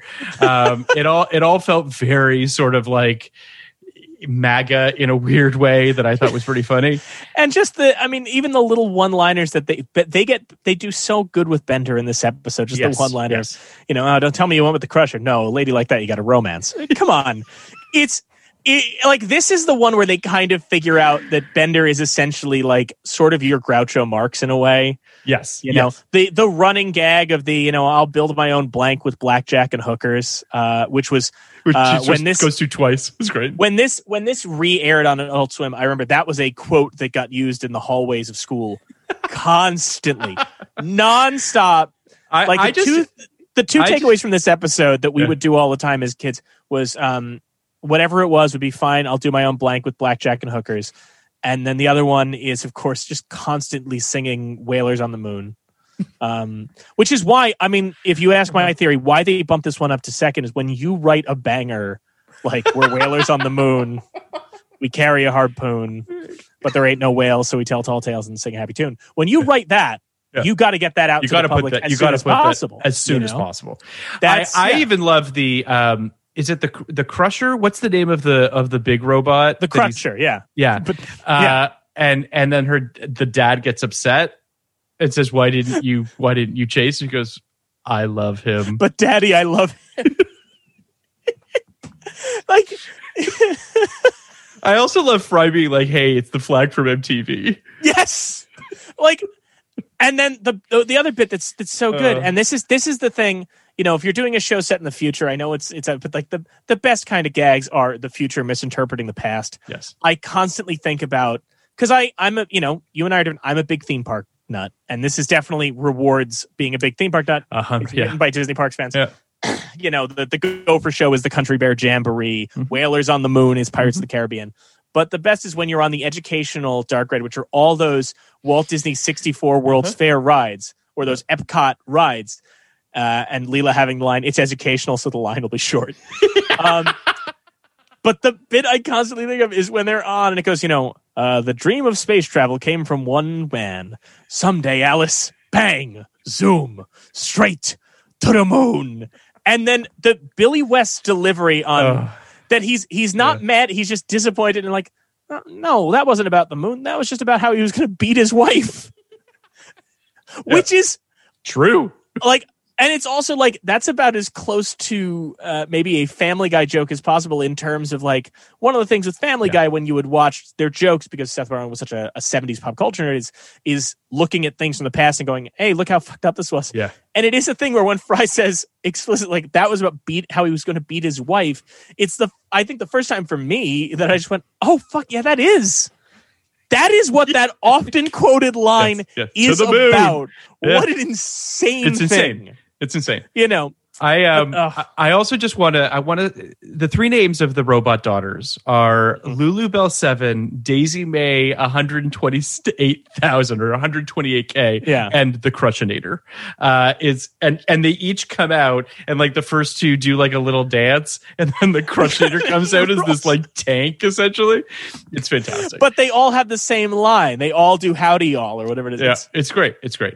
Like, it's eh, yeah. i- this this episode, I think, also just felt like, to your point, it felt like classically Simpsons ask. We all know when they go to Duff Gardens, which is Yeah. which still has one of my favorite Simpsons lines ever, which is Lisa accidentally drinks some of the water from one of the rides and starts to hallucinate, and then some guy comes up to her and gives her a bunch of pills and says, "Take two of these and you'll feel better in the morning," and then Marge says something like.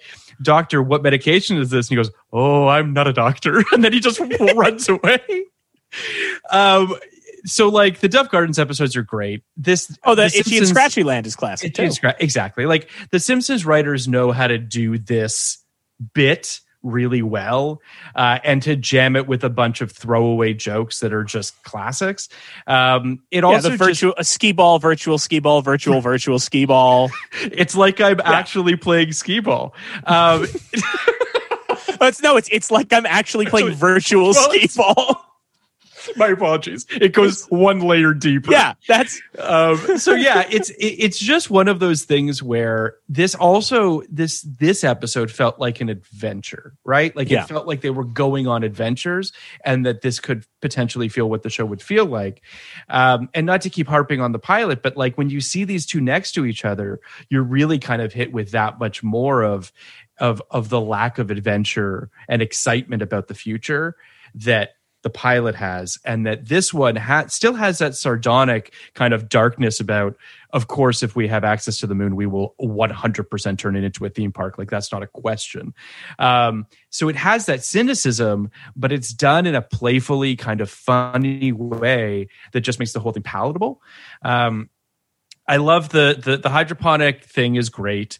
Um, I, I at one point, so at the end, the dad takes off his helmet on the moon and then like falls to the ground, and I was like, please don't put his helmet back on. Please, don't. like I just kind of thought the guy was just gonna die there on the Yeah. moon. Um, they do put his helmet back on. Spoiler, but it, that's it's well that's that's because I, I you know the more we talk about it the more i can realize like that's when we talk about the network element and we talked about the rick and morty connection it is a thing of when futurama gets to come back on comedy central they have carte blanche to do what they want the movies do what they want and get a little raunchier and get a little you know and it does kind of feel like this was a show where it's like you know to compare it again to family guy i think that after the revival you know seasons four and beyond i could take or leave you know? Uh, when i think of like those later seasons of family guy i think the best joke that they do uh, is right at the start of the first the, the fourth season which is just uh, peter saying you know lois we've been canceled uh, and she goes canceled no it's okay lois the fox network has to make room for uh, so many great shows like and then proceeds to just list the 42 failed shows that ran before it Greg the Bunny, Dark Angel, Andy Richter controls the universe, and just lists them all, and then ends it by going, "But I'm sure if all those go to shit, they'll bring us back." Like that, you know, that's the peak of the comedy from the later seasons. I think the first three seasons of of Family Guy are, are you know, while they all haven't aged well, I can look at those and go, "Oh yeah, this is this is good. This is you know, I get why I have these DVDs." Futurama, on the other hand, you do kind of feel when you watch a whole and you dis- draw the distinctions of where the season was that it really gets good when people stop paying attention. yes, yes. When, you know, As do most things, by the way. Uh, true, yeah. But I mean, like, you know, there's certain things like, again, with Family Guy, it's one of those things, I think in part because Seth MacFarlane knows how to play the game and he's willing to make the concessions and, and do whatever. Then he plays ball and it goes fun. With Futurama, those later seasons where they start to get more emotional, where it starts to be more depth, uh, where they can do kind of darker shit. Um, and be the show that it clearly wants to be. Be the let's you know the Adult Swim show that it is destined to be. Uh, I think that's where it really finds its footing. So with this, you get hints of that. Yeah. The pilot gives you hints of that.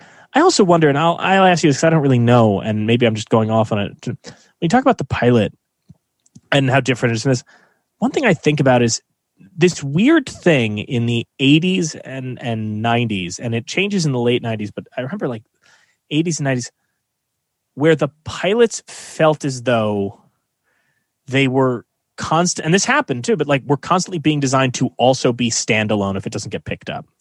This weird trend of like because uh, the things i think of are like uh, you know to go on the comic realm like the original wonder woman pilot they were like make this functional as a tv movie and then maybe we'll give you more. And then when it ends you go how the fuck were you going to make more out of this? Or generation x the first ever live action x-men thing was a pilot was not picked up and they just aired it as a one-off tv movie i it happens, wonder yeah It happens more commonly with uh, hour longs than it does with half hours because the reality is if you have an hour long, um, you could probably either stretch it out or at the very least package it as a TV movie relatively simply. Um, it doesn't happen so much with half hours. Um, and I, I, I didn't, I don't necessarily get that impression from, from this pilot.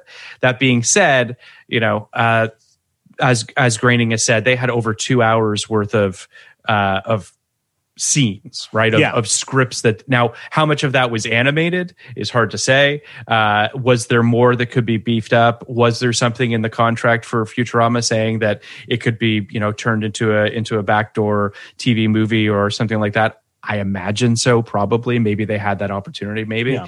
Um, just because it yeah it does feel like the kind of thing that and I, if i did not know that they essentially like greenlit them for 13 episodes sight unseen Mhm. i would look at that pilot and think oh they were prepared to kind of if they didn't want to pick this thing up kind of go here is a t- tonight on you know sunday we're going to run a special new film from matt groening creators like it does feel like one of those things that they were prepared to kind of yeah just toss off as a as a, as a one-off but i you know It's certainly possible. Uh, I mean, I, I, I think that you know the the reality is that when that happens, it's generally overseas. It's not generally domestic. Um, it's usually when something is very expensive, and it's a way for them to staunch the bleeding and to make some of their money back overseas. It generally doesn't happen here. Um, periodically, there'll be a pilot here or there that might like. I remember.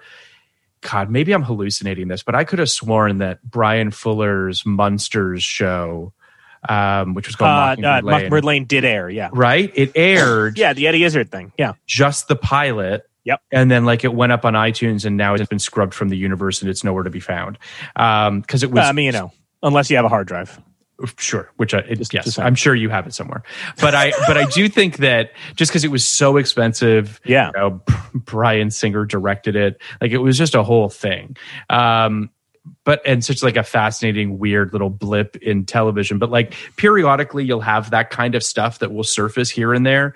Um but it's it's and I don't mean to say this is going to sound worse than it should, but it is a it is a sign of a show not working, and a lot of things in this industry people want to bury anything that didn't work, which is why we'll never see any HBO busted pilots ever, um, including ones directed by you know Academy Award winning nominated and directors and what have you. Um, but yeah, it's it is a thing that happens. Um, but I, I want to um, I want to wrap this up with uh, something that might turn into a, a longer discussion, which is got to hear your thoughts on the Emmy nominations from today. Um, It's what everyone is tuning into this episode for, obviously. um, but no, genuinely curious because I do think that it was. You know, I've obviously been texting and chatting with friends about it. It's an interesting thing. The reason I bring it up is we are talking, you know, the landscape of television from 1999 and looking at the landscape of television now, which is so drastically dissimilar, not just uh, pre-pandemic, but certainly post-pandemic. I think that a lot of the nominations are indicative of an academy that um, watched a couple shows Yeah. Yeah. over the pandemic and uh, and just went all in on those shows. Um, I think a lot of it has to do with people watching a lot of library titles. I think a lot of people watched a lot of comfort shows. I think they watched Mhm. a lot of things that made them feel good that they loved, uh, as opposed to watching new stuff. Um, and then also an industry that is so much dictated by you know awards consideration campaigns and how various networks strategically go all in on those things um, here's my question to you What is your biggest snub Um, you know, it's tough because I will say this. No, really, like this was I was saying this to my my co-host Tom earlier. Um, normally, Yes. truly, the one thing I hate is Mhm. willful ignorance. The one thing I Sure. hate is people who say I'm never gonna watch or read or listen to that, Yeah. and yet I couldn't help but feel like in the past when these nominations come out, I usually look at stuff, and if I haven't seen it, I go, "Well, I've got a month to catch up on Yep, the yep. Americans. I've got a month." To... This is a year where there were so many things that I looked at and went, "Nah, nah, I'm just not." No, like what uh, well, uh, here I got the list in front of me. I'll tell you. Oh, boy. Uh, these are things I'm you're gonna not going to watch uh, these are things that I have I have little interest in watching. okay fair enough fair enough That that I just look at and go, no, I'm okay. Okay. Uh, you know, if we're looking at drama, The Boys, no, I'm good. I'm You're- really, I'm very okay. I have seen enough. It's seemingly like when Westworld was hot and people were like, "You've got to watch. I'm like, why? I have grown up watching so many robot wants to be people things. I, I'm good. And I'm also like, I do not need. I feel like every year somebody comes out and goes, you know, the interesting thing with superheroes is they're kind of fascist. Yeah, no, we know, we know. I promise. Frank Miller was telling us this in the 1980s. I don't need Yeah. to watch it.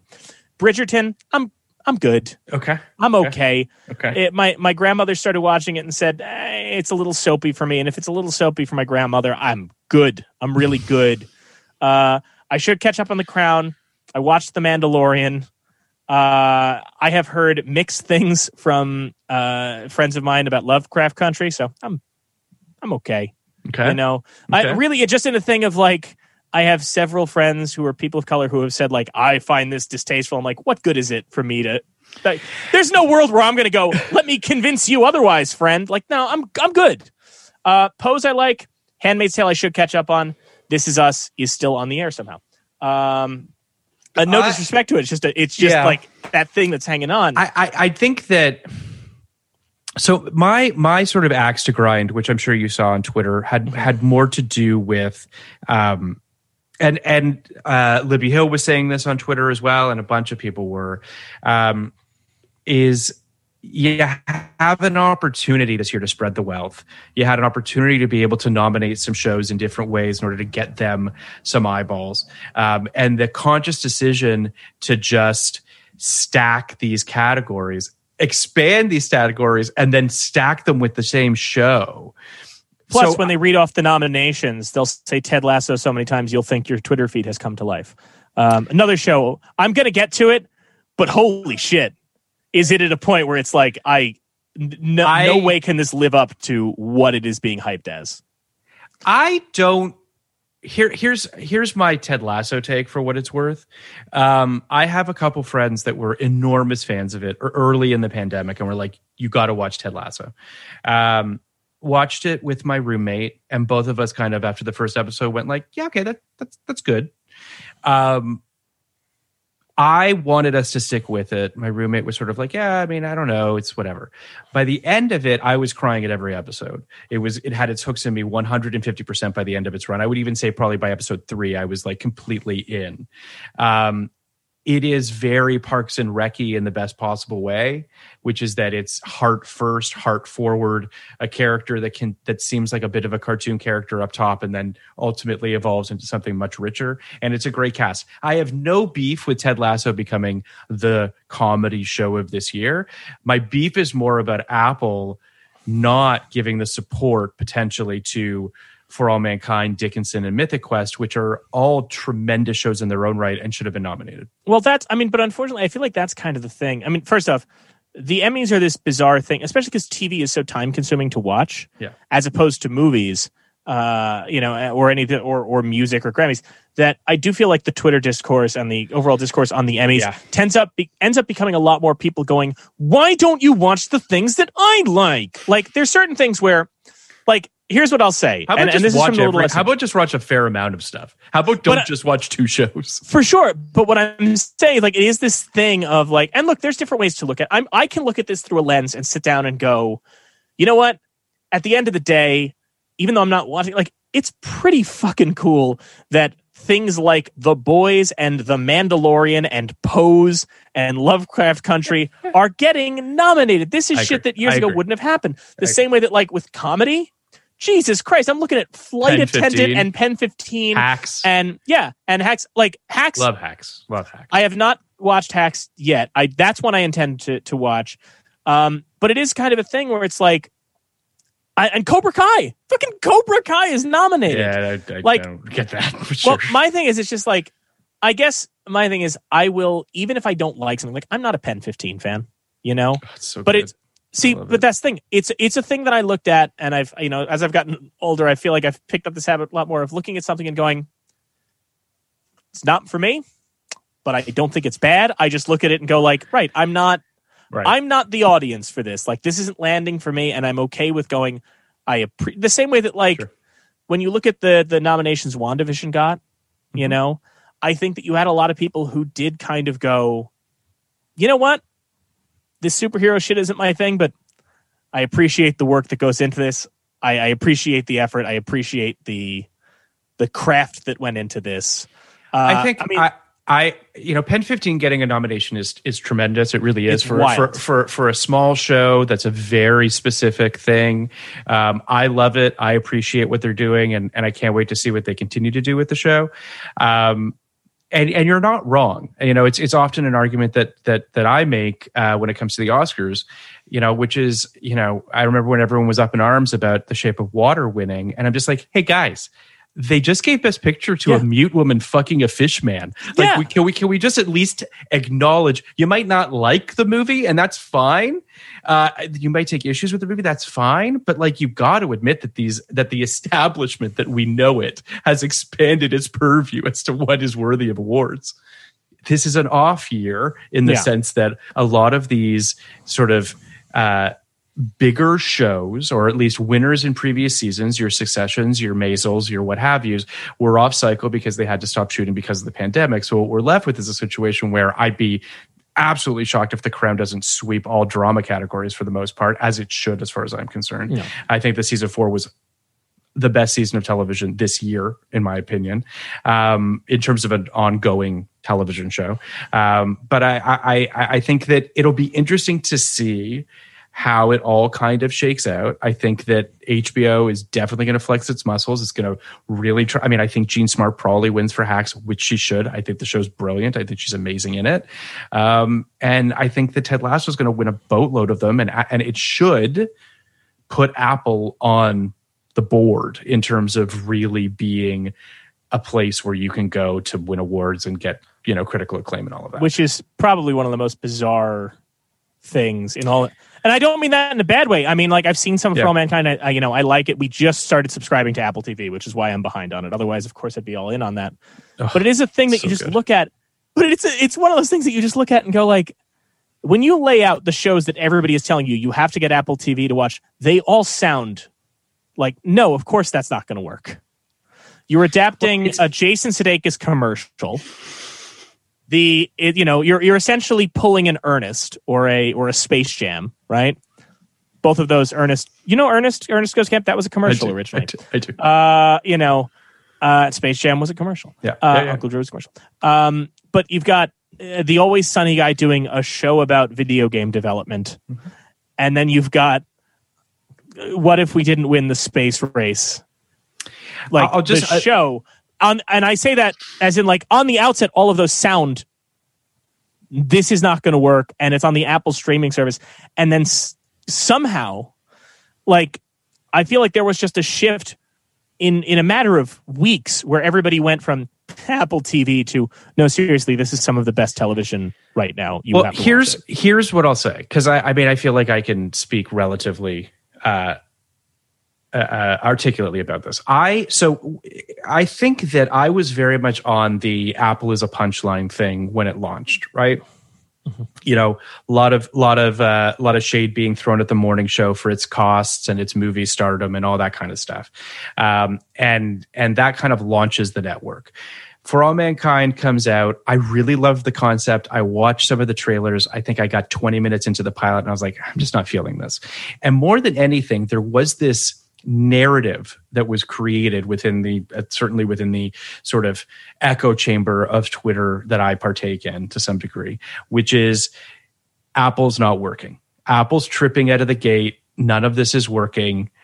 It's all a joke. It's all bad. Then I watched some of Dickinson and I was like, I kind of like this show. This is kind of working for me, but I didn't watch the whole thing. The, the, the long story short of all of this is that the pandemic got us to a place where not a lot of places had a lot of content. So, and then the trailer for season two of For All Mankind comes out, and I see a bunch of dribs and drabs of people being like, Mythic Quest is actually really good, guys. Like, why aren't you watching this? And then I powered through all of For All Mankind, all of Mythic Quest, all of Dickinson. I'm watching Physical now, and I'm just like, they actually did a great job right out of the gate. But this narrative that it was all a joke and that morning shows this colossal failure, and it, it all kind of hung over the entire network like this weird black cloud that was perpetuated by the media and what have you, that just no one took it seriously. And the only reason that it got punctured was because of the pandemic, and there just not being as many shows to watch on other networks this is all to say that, and then Ted Lasso happens during the pandemic, and then everyone's like, wait a fucking second. Like, Yeah. have we been missing out on this great network all along? My bummer for me is that I know you haven't caught up on For All Mankind, and I hope that you stick with it because it is, without a doubt, my favorite drama on right now. Is that just why is no one watching this show now the argument can be made people don't actually subscribe to it so their their their listener their their viewership is low okay but like ted lasso just got fucking 20 emmy nominations. So there's there's just no excuse for for all mankind to be completely blanked for mythic quest to be completely blanked for dickinson to get nothing. Like it's just it's crazy. I mean, I, Dickinson surprises me the least, if just because, as somebody who watched, I haven't finished it, but as somebody who watched some Dickinson and enjoyed it, it is still a thing that I look at and go, "This is a weird sell." Like, this is a, I can understand how somebody can look at this and not get what it's what it's doing. you mean like pen 15 Yeah, I no, I again, that's why I said Pen 15 getting nominated was a fucking shock. But that's but that's kind of my point, right? Like Pen But 15 what is on a network yeah. that even got less nomination. I mean, like Hulu didn't do great this year.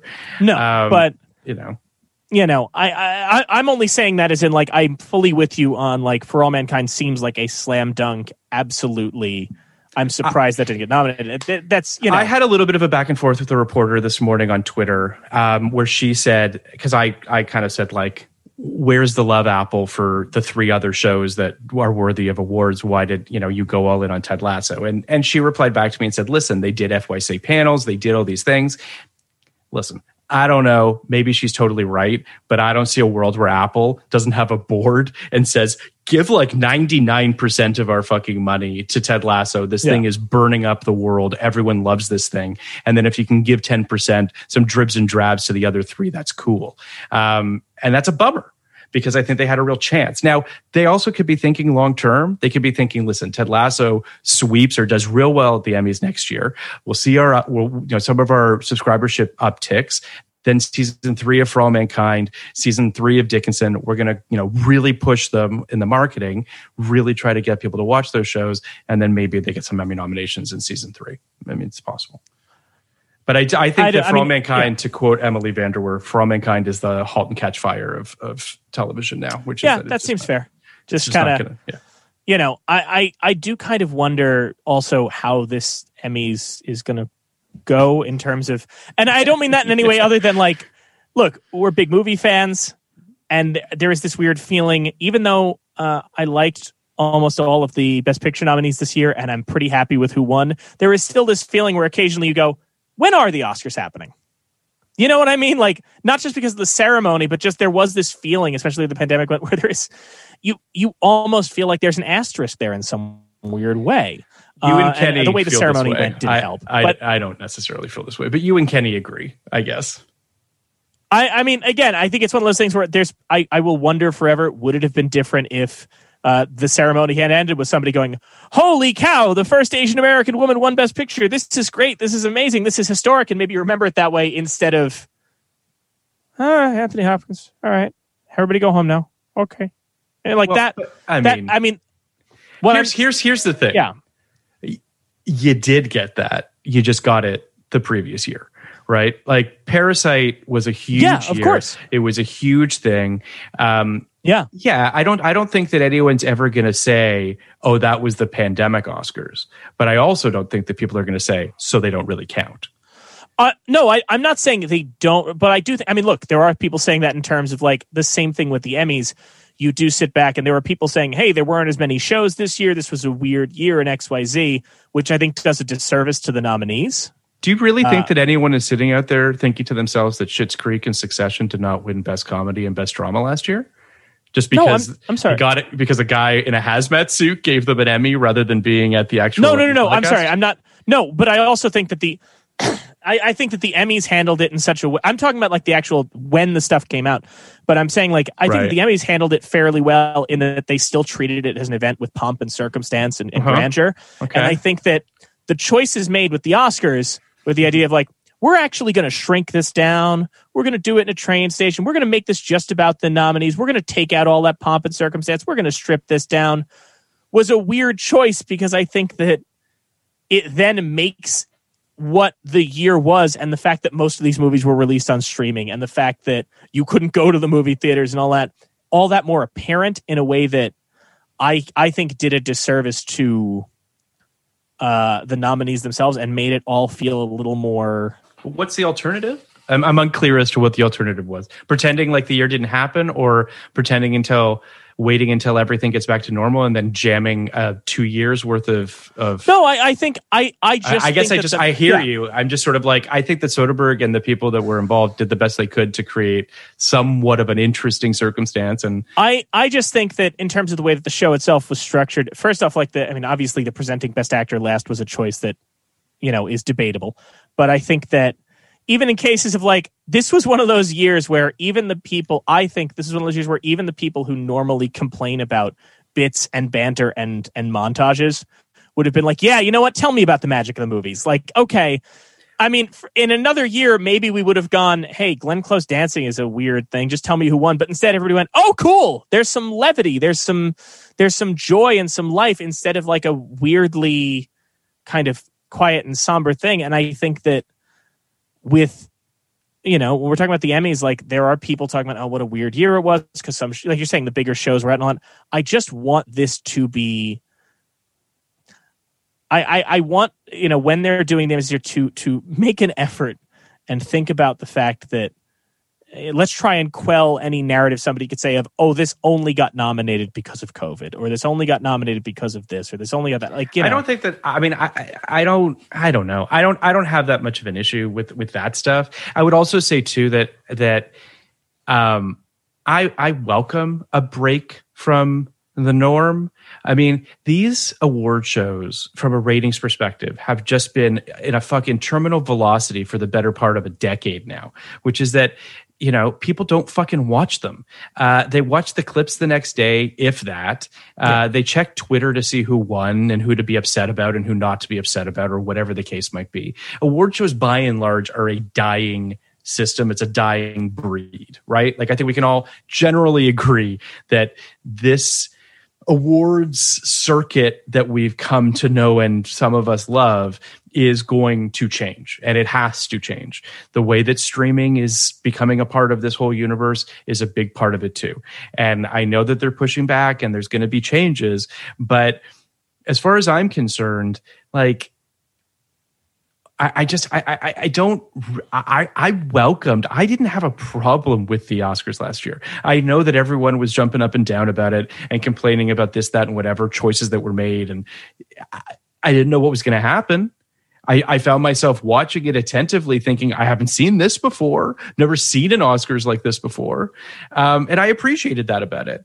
And when it comes to the Emmys this year, they're going to be in September, I believe, is when they are, uh, or something to that effect. I'm sure that it'll be a packed house by September, and and wherever the hell it is, and will and and everyone will do what it seems this country is hell bent on doing, which is pretending like the last year and a half didn't happen, and I guess that's their prerogative, but I don't. I, I, just don't take. I don't take the issues that. that I don't know. I mean, I, again, I, I don't know if I'm that. I mean, again, I also don't know how things are out there. On you know, I'm on the East Coast. Uh, you know, I mean, I don't know how things are out in in Los Angeles with how we're I mean, I went to see are... Black Widow at Grauman's in a sold out theater wearing a mask. Um, you know, I, I, imagine that, you know, they might not pack the, the Kodak theater or whatever uh, theater they decide to do it in, but I imagine it'll be in a theater. I imagine there'll be a red carpet. I imagine it'll be pretty close to it Emmys like we've had in the past. I'm sure there'll be a host and all that sort of stuff, and we'll see. Um, but you know, it's I, this is all just a long-winded way of saying that I totally hear you, and I hope that no one looks down their nose at this year of Emmy nominees because of the off-cycleness of it. Um, there's so much television, and I don't think that anyone is concerned that there's a lack of stuff to choose from. If anything, there was too much and they didn't choose enough, is kind of the way that I see it. Yeah, I mean, and I, I don't disagree. I just, you know, I mean, part of it too is I don't know. I, I just, I do think that it's different with the Emmys than any other awards because you have an easier time convincing, and not that you always will, but you will have an easier time convincing somebody you know, eh, to go, hey, you know what? I don't know. Have you watched this animated short yet? You should. It takes five minutes. Or, or even like, hey, take two hours, watch this Nomadland thing that everybody's talking about. Maybe it'll work for you. it's a lot harder to kind of go, uh, hey, this is a huge investment of your time. Uh, you know, like this is multiple episodes, uh, some of which won't make sense if you haven't seen other seasons, or in the case of WandaVision, if you haven't seen the movies and all of this. And I, I, while I think that the people who are voting in the Emmys should consider that their responsibility and and do the work, I wonder if they are, or if it is just a case of like, well, I've heard about Ted Lasso, so I guess I should watch that. Everybody's raving about that and everybody's raving about this and that. So I guess I should watch these. And the other ones that maybe are hidden gems and could use that love aren't getting it because you maybe just have some people who just. I, I think that it's like a giving it the time. mixture. It's a mixture of all this stuff. Truly, like I, I again, I, I don't want to speak too broadly, but I'll just say that I do think that um, part of it is I think a lot of people watched a lot of television during the pandemic. I don't think there was a shortage of things to watch um, or a shortage of people to watch them. I think a lot of Academy members watched a lot of content. I think the bigger issue has to do with um, that unfortunately the expansion of the categories made these academy members feel like oh great now i can vote so many more people into the shows that i really loved rather than to your point and mine as well is see that as an opportunity to be able to spread the love to a bunch of different things. Like i don't think that the academy members just watched ted lasso and the crown. Like i, I don't think that's what actually happened. I think a lot of them watched a lot of different stuff. Um, and i think that you know that's how you get Pen 15 and hacks and you know what I mean how you get all these shows on there. Um, I think the spectrum you know they didn't cover it as well as we would have liked. I obviously mentioned a bunch of Apple shows. I'm sure you have a bunch of other shows on other networks that you wish got more love. Um, I wish that like did normal people like I mean was that not part of this cycle i don't know Yeah, don't know. it's all just kind of confusing to me as to like what meets the things and what what doesn't but um yeah there were just I, actually you know what? Forgive me. It was the last cycle because i remember he got nominated and she didn't. Um but all this is just a way of saying that i feel like um I think where you and I agree, and we're essentially saying the same thing, is that there there should be more of a um, a, concerted effort from the academy to try to get people to see as many different things as is possible, rather than kind of putting all of their eggs in one basket. That's, I mean, that's kind of is when you look at this. Pen 15 is exciting, even though it's not like my bag. yeah. It's exciting because the other things that get nominated, like again, The Boys or Bridgerton Mm-hmm. Sure. or any of these, you look at and go, and even hacks to some degree, you go, oh yeah, this was this was zeitgeisty. Like there were people were talking about this, Mm-hmm. so you almost like in your head can imagine that somebody, not that they were, but you can a lot of those you can look at and say somebody may have filled out this ballot without even watching these things. It's Yeah. distinctly possible and has happened in the past with Sure. Emmys, as we as we know. Um, you know, uh, For sure. they've nominated people who were barely in the movies and or in the shows, but And in the movies, when something, yeah, when something like Pen Fifteen breaks through, yeah, yeah. it's exciting. Uh, I do not know what vendetta the Emmys have against the It's Always Sunny crew. Uh, you know, they were just like, say- not I'll- only not only can Rob McElhenney go fuck himself, Yeah. but Kaitlin Olson on Hacks can also go fuck themselves. Like I don't know what they have against them, but you know, I don't. I mean, I, I I'll say this, and I certainly don't have any uh, inside knowledge of any of this, but um, I do think that Mythic Quest perhaps had an even steeper hill to climb in terms of its subject matter. Um, you know, I, I think that if your Academy members are on the older side of things, do they want to watch something about video games? They're going to be like, I don't. Now, unfortunately, that's not any different than uh, people thinking that Friday Night Lights was all about football. Uh, you know, it's it's just it's, it's an unfortunate reality. I would also say too, you know, For All Mankind is the type of thing that I think um, it, it- it's it's so catered to academy members too is the crazy part of it Yeah, like it's all about a revisionist history of boomer history and it's just like it makes you go like but don't you understand the show is like made for you people. And- that that one's surprising. I, I guess there is just this thing where, and it's also like sometimes you see names show up Yep. every year on these Yep. things where you're like, where you kind of go, at this point, you just see Dave Chappelle as an option and you put him down. At this point, you just see Alec Baldwin as an option and you put him down. At Yeah. this point, if a movie star shows up in a cameo on SNL, you put him down. Like this is there's certain things where you do kind of wonder. yeah And again, like you hear so many stories about people who are in the Motion Picture Academy who would basically hand the ballot to their their cleaner and go, I don't know, put what you want, or oh, this is a friend of mine. No, I agree. It's it's definitely they need to they need to do a better job of. I mean, listen.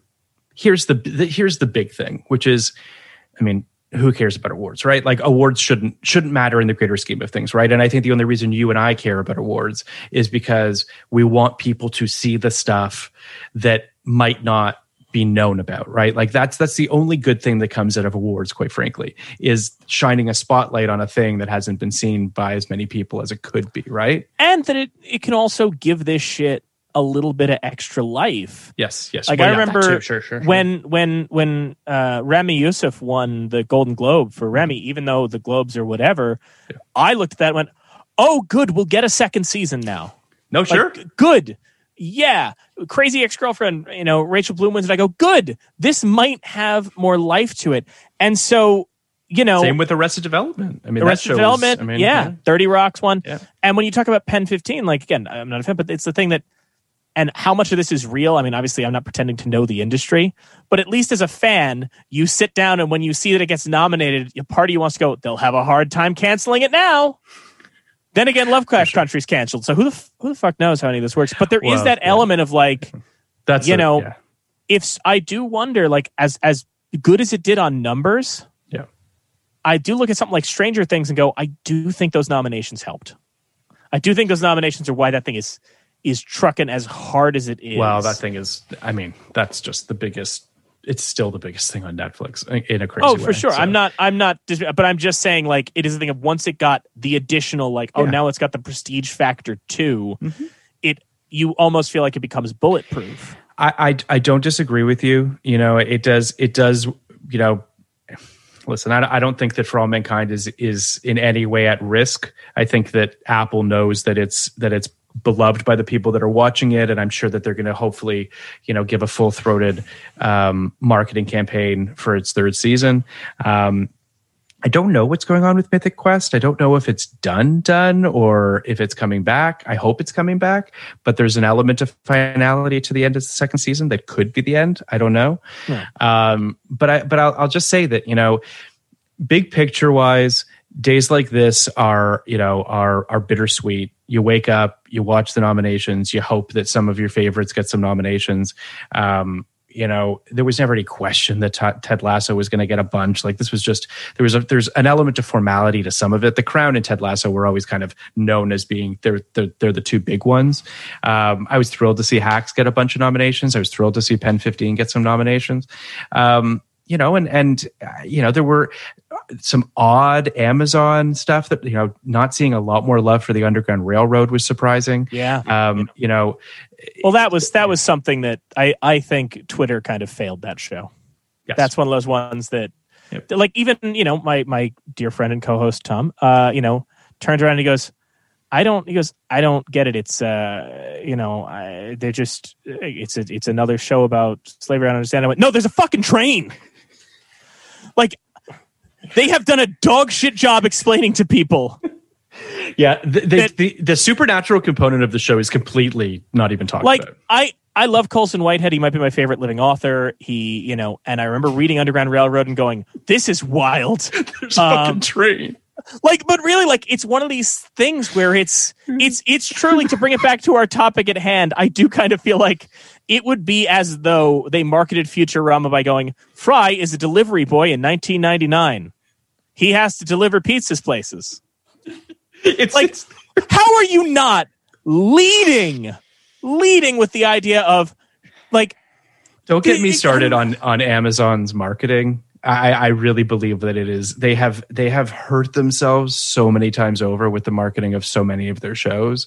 Um, you know they spend so much money like the irony is that to watch some of the most beautifully produced television you got to watch it on one of the shittiest interfaces you can possibly watch something on and and these shows will, will barely get billboards and if they do they'll look like crap it's it's a real real bummer and i well, don't I mean, understand. that's in fairness, the same could be said for for uh, my my uh, love hate relationship with HBO Max. I, don't, Uh, I don't have the same problem that people have with that with their do you have a Roku? No There you go. Uh, if you have HBO Max, if you have HBO Max on a Roku, uh, you will most times not see what you're trying to watch because you will hit a button and it'll go, uh, and I'm trying to go like H A C K, and it'll go, Do you want to watch New Moon? Fucking no, I I don't. Why is it playing now? And then you go rewind, rewind, and it goes, Did you want to skip ahead? Did you want to go back to your Roku's main menu? And I'm like, Yeah, I guess I do now. At this point, I I, think I'll watch Pick of the Litter issue. on Disney Plus, you bastards. Like, make this, you know. I have I have a Apple TV, so I, maybe that's why Oh, mine works yeah. better than yours. But I, I mean, I, I you're not alone. I see a lot of people complaining about the HBO Max uh, uh, thing. I mean, truthfully, honestly, if I'm trying to think of the one that works the cleanest, it might be Disney Plus. I I agree. I, I, I- really, I mean, Netflix's is a is a messery in its own Yeah. right. I think Hulu's is just insane to try to to navigate around that sometimes. Um, It- H- Disney, you know, it's the weird thing where HBO has the broadest, most appealing they do library. ca- to, to everybody library, and they make it impossible to get to. Um, they have weird category framings. You got to scroll a lot. Whereas Disney Plus just goes, we are going to show you. They have a very niche catalog, but they're like, we have sections for Pixar and Marvel. We have a Disney through the decades. If you want to go through a playlist of everything chronologically, Yeah. whereas HBO Max kind of goes. Turner Classic Movies. That's the category you need to go to to find Arnold Schwarzenegger's Commando. How? I do think that. What are you doing? I mean, part of it is I, I think that Disney's just it's very very clean. The buttons for each individual thing, you know, how it's just very easy to navigate. It's also just very aesthetically pleasing. Like they just understand how you're going to manipulate it. Yeah. Hulu's is mind boggling. I'm still unclear as to what they're doing on Hulu. I would say HBO Max has the problem of, uh, to your point, too broad a library, and there's they would ultimately have too many buttons and subcategories. So like they just they need to bottle it better and they need to do a better job of of navigating it. But this is all to say that Amazon's the worst. I think Amazon's is terrible. I think they need to literally just overhaul the entire thing, but they don't want to spend the money because they're cheap. Yeah. Listen, this has been great. We've talked about the Emmys and streaming interfaces for a good 40 minutes or so, maybe I- 50 yeah, minutes. yeah, But, yeah, yeah. but Do we the- talked a lot about know- Futurama. Oh yes, yeah. Sorry, yes. Go on. Yeah.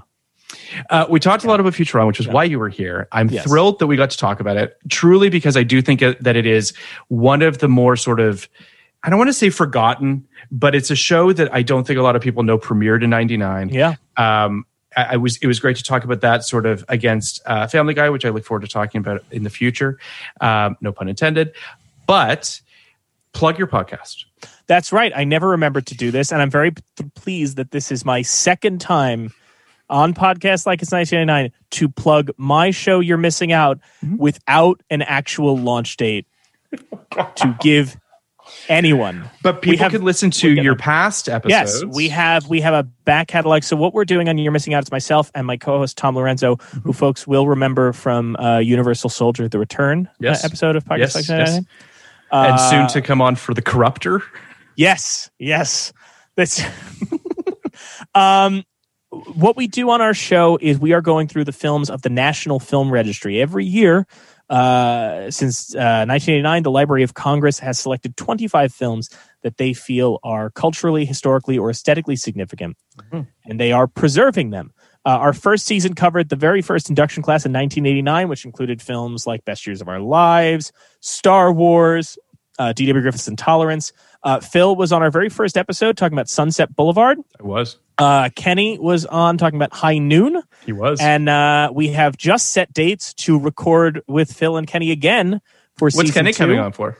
He is. Uh, as Are you allowed to say, or his do you not mind, to- I can, I'll absolutely say, yeah. It's actually he came up with something. We really thought he was going to pick something like he was kind of like, ah, maybe Raging Bull or this and that. And he goes, well, I work on a dance show, so it might be fun to do Top Hat. And we're like, yeah, that sounds like a blast. That sounds mainly great. because mainly because that's how I can get Tom to talk about Top Hat. Um, because again, if you put Tom and Kenny in a room, they'll talk. Yeah, they'll about talk about anything. It's fine. um, but uh, as though we don't, as though we did not just go over on the values of streaming services. We did. We did. Um, uh, you know, and I I, will want be coming back on for all about all Eve. about Eve. Mhm. Um, or I only come you, on for movies about Hollywood.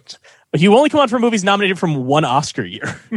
They were up against each. The funnier thing is, if you listen to that first episode, uh, I allude to like, well, Sunset Boulevard got beaten out. You went all about Eve, baby, And then I emailed you and said, Phil, here's the list of movies. What do you want? And the email response I got back was verbatim, all about Eve, comma, baby, exclamation point. So, I mean, that's what I, listen, I, I, yeah. I, listen, I'm excited to come and talk, come back on and talk about uh, anything with you guys. But uh, I, those two movies are uh, fascinating yin and yangs to each Yeah. other, which I think uh, will be a lot of fun. So, folks, check out uh, "You're Missing Out." Like I we have and we have bonus episodes. We did we did a live uh, reaction to the induction class for the new year Mm-hmm. that people really seem to like. Um, it's always weird when you see the things that people respond to Yeah. the most when you're doing this. Yeah. Um, you know, and it's also weird, as Phil says, when the show starts to get in the territory where people you don't know are Mm-hmm.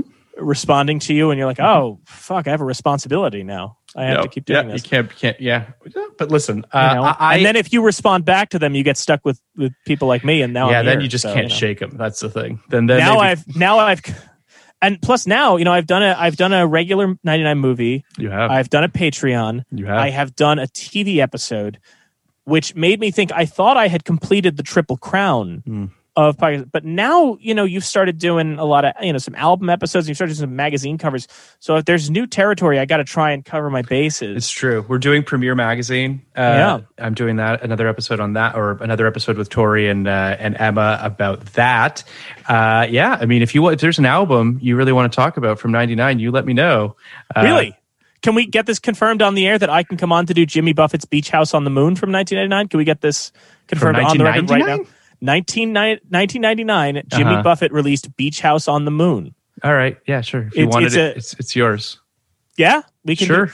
I, I don't. I could could not tell you a song from it. Oh, I'm not um, even sure. I know. I know uh, a J- Jimmy Buffett song. Uh, Math sucks is one of the, the main songs on Math sucks. Spelled S U K S. Yeah, math sucks.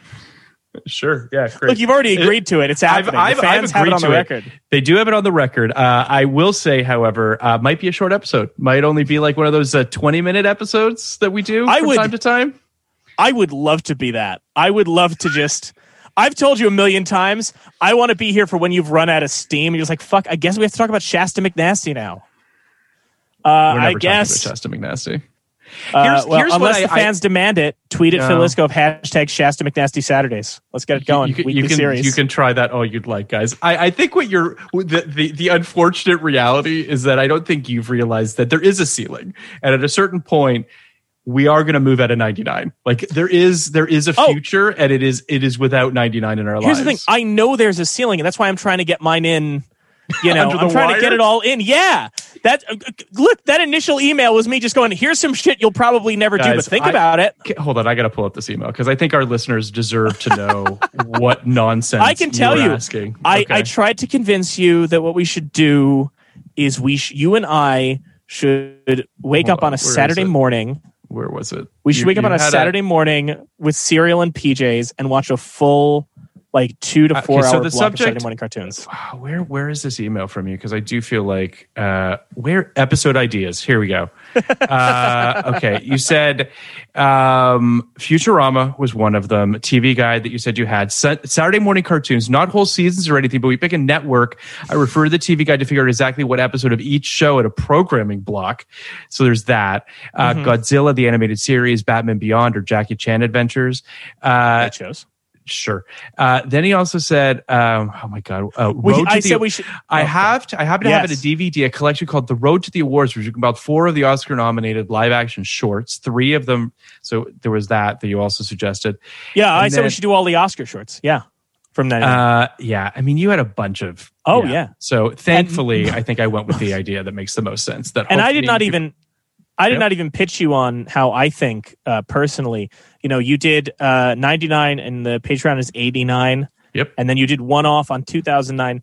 I think you should do a podcast like it's 1899 and I think it should be a bunch of George Méliès films. I think that's what should be on the on the docket. It's not. It's not going to happen. No. All right. You know, Um, listen, unless the fans demand it. Hashtag uh, Yeah, bring it, like it's guys. Like, I'll just say no. Like, I don't. It's not like they have like I don't know what to tell you. You know what's funny though? Uh, My hope is that they do it and that you just have a long text conversation where Kenny's just going, I, but the fans want it, Phil. Like, I don't know. I love Like, that you it's not our think those are conversations that Kenny and I have. That Kenny's like the, the fans demand it, and I'm like, you're right, Kenny. We got to We got to do. Uh, got to do. Uh, but uh, listen, thank you so much for being here. thank you so much for doing this. Um, and everyone should check out your podcast. You're missing out. Um, and hopefully there'll be a new season launching sometime soon. Yeah, we're hoping. We're working on it.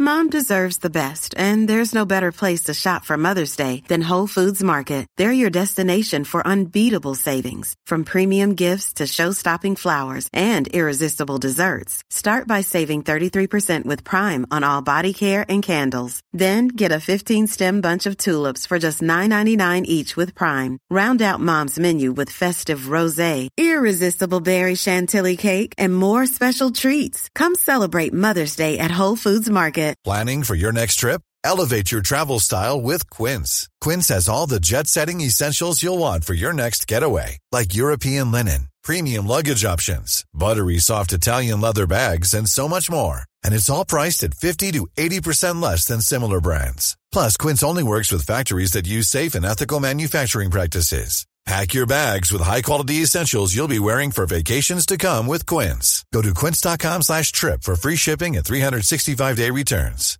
Even when we're on a budget, we still deserve nice things. Quince is a place to scoop up stunning high-end goods for 50 to 80% less than similar brands. They have buttery soft cashmere sweaters starting at $50, luxurious Italian leather bags, and so much more. Plus, Quince only works with factories that use safe, ethical, and responsible manufacturing. Get the high-end goods you'll love without the high price tag with Quince. Go to quince.com slash style for free shipping and 365-day returns.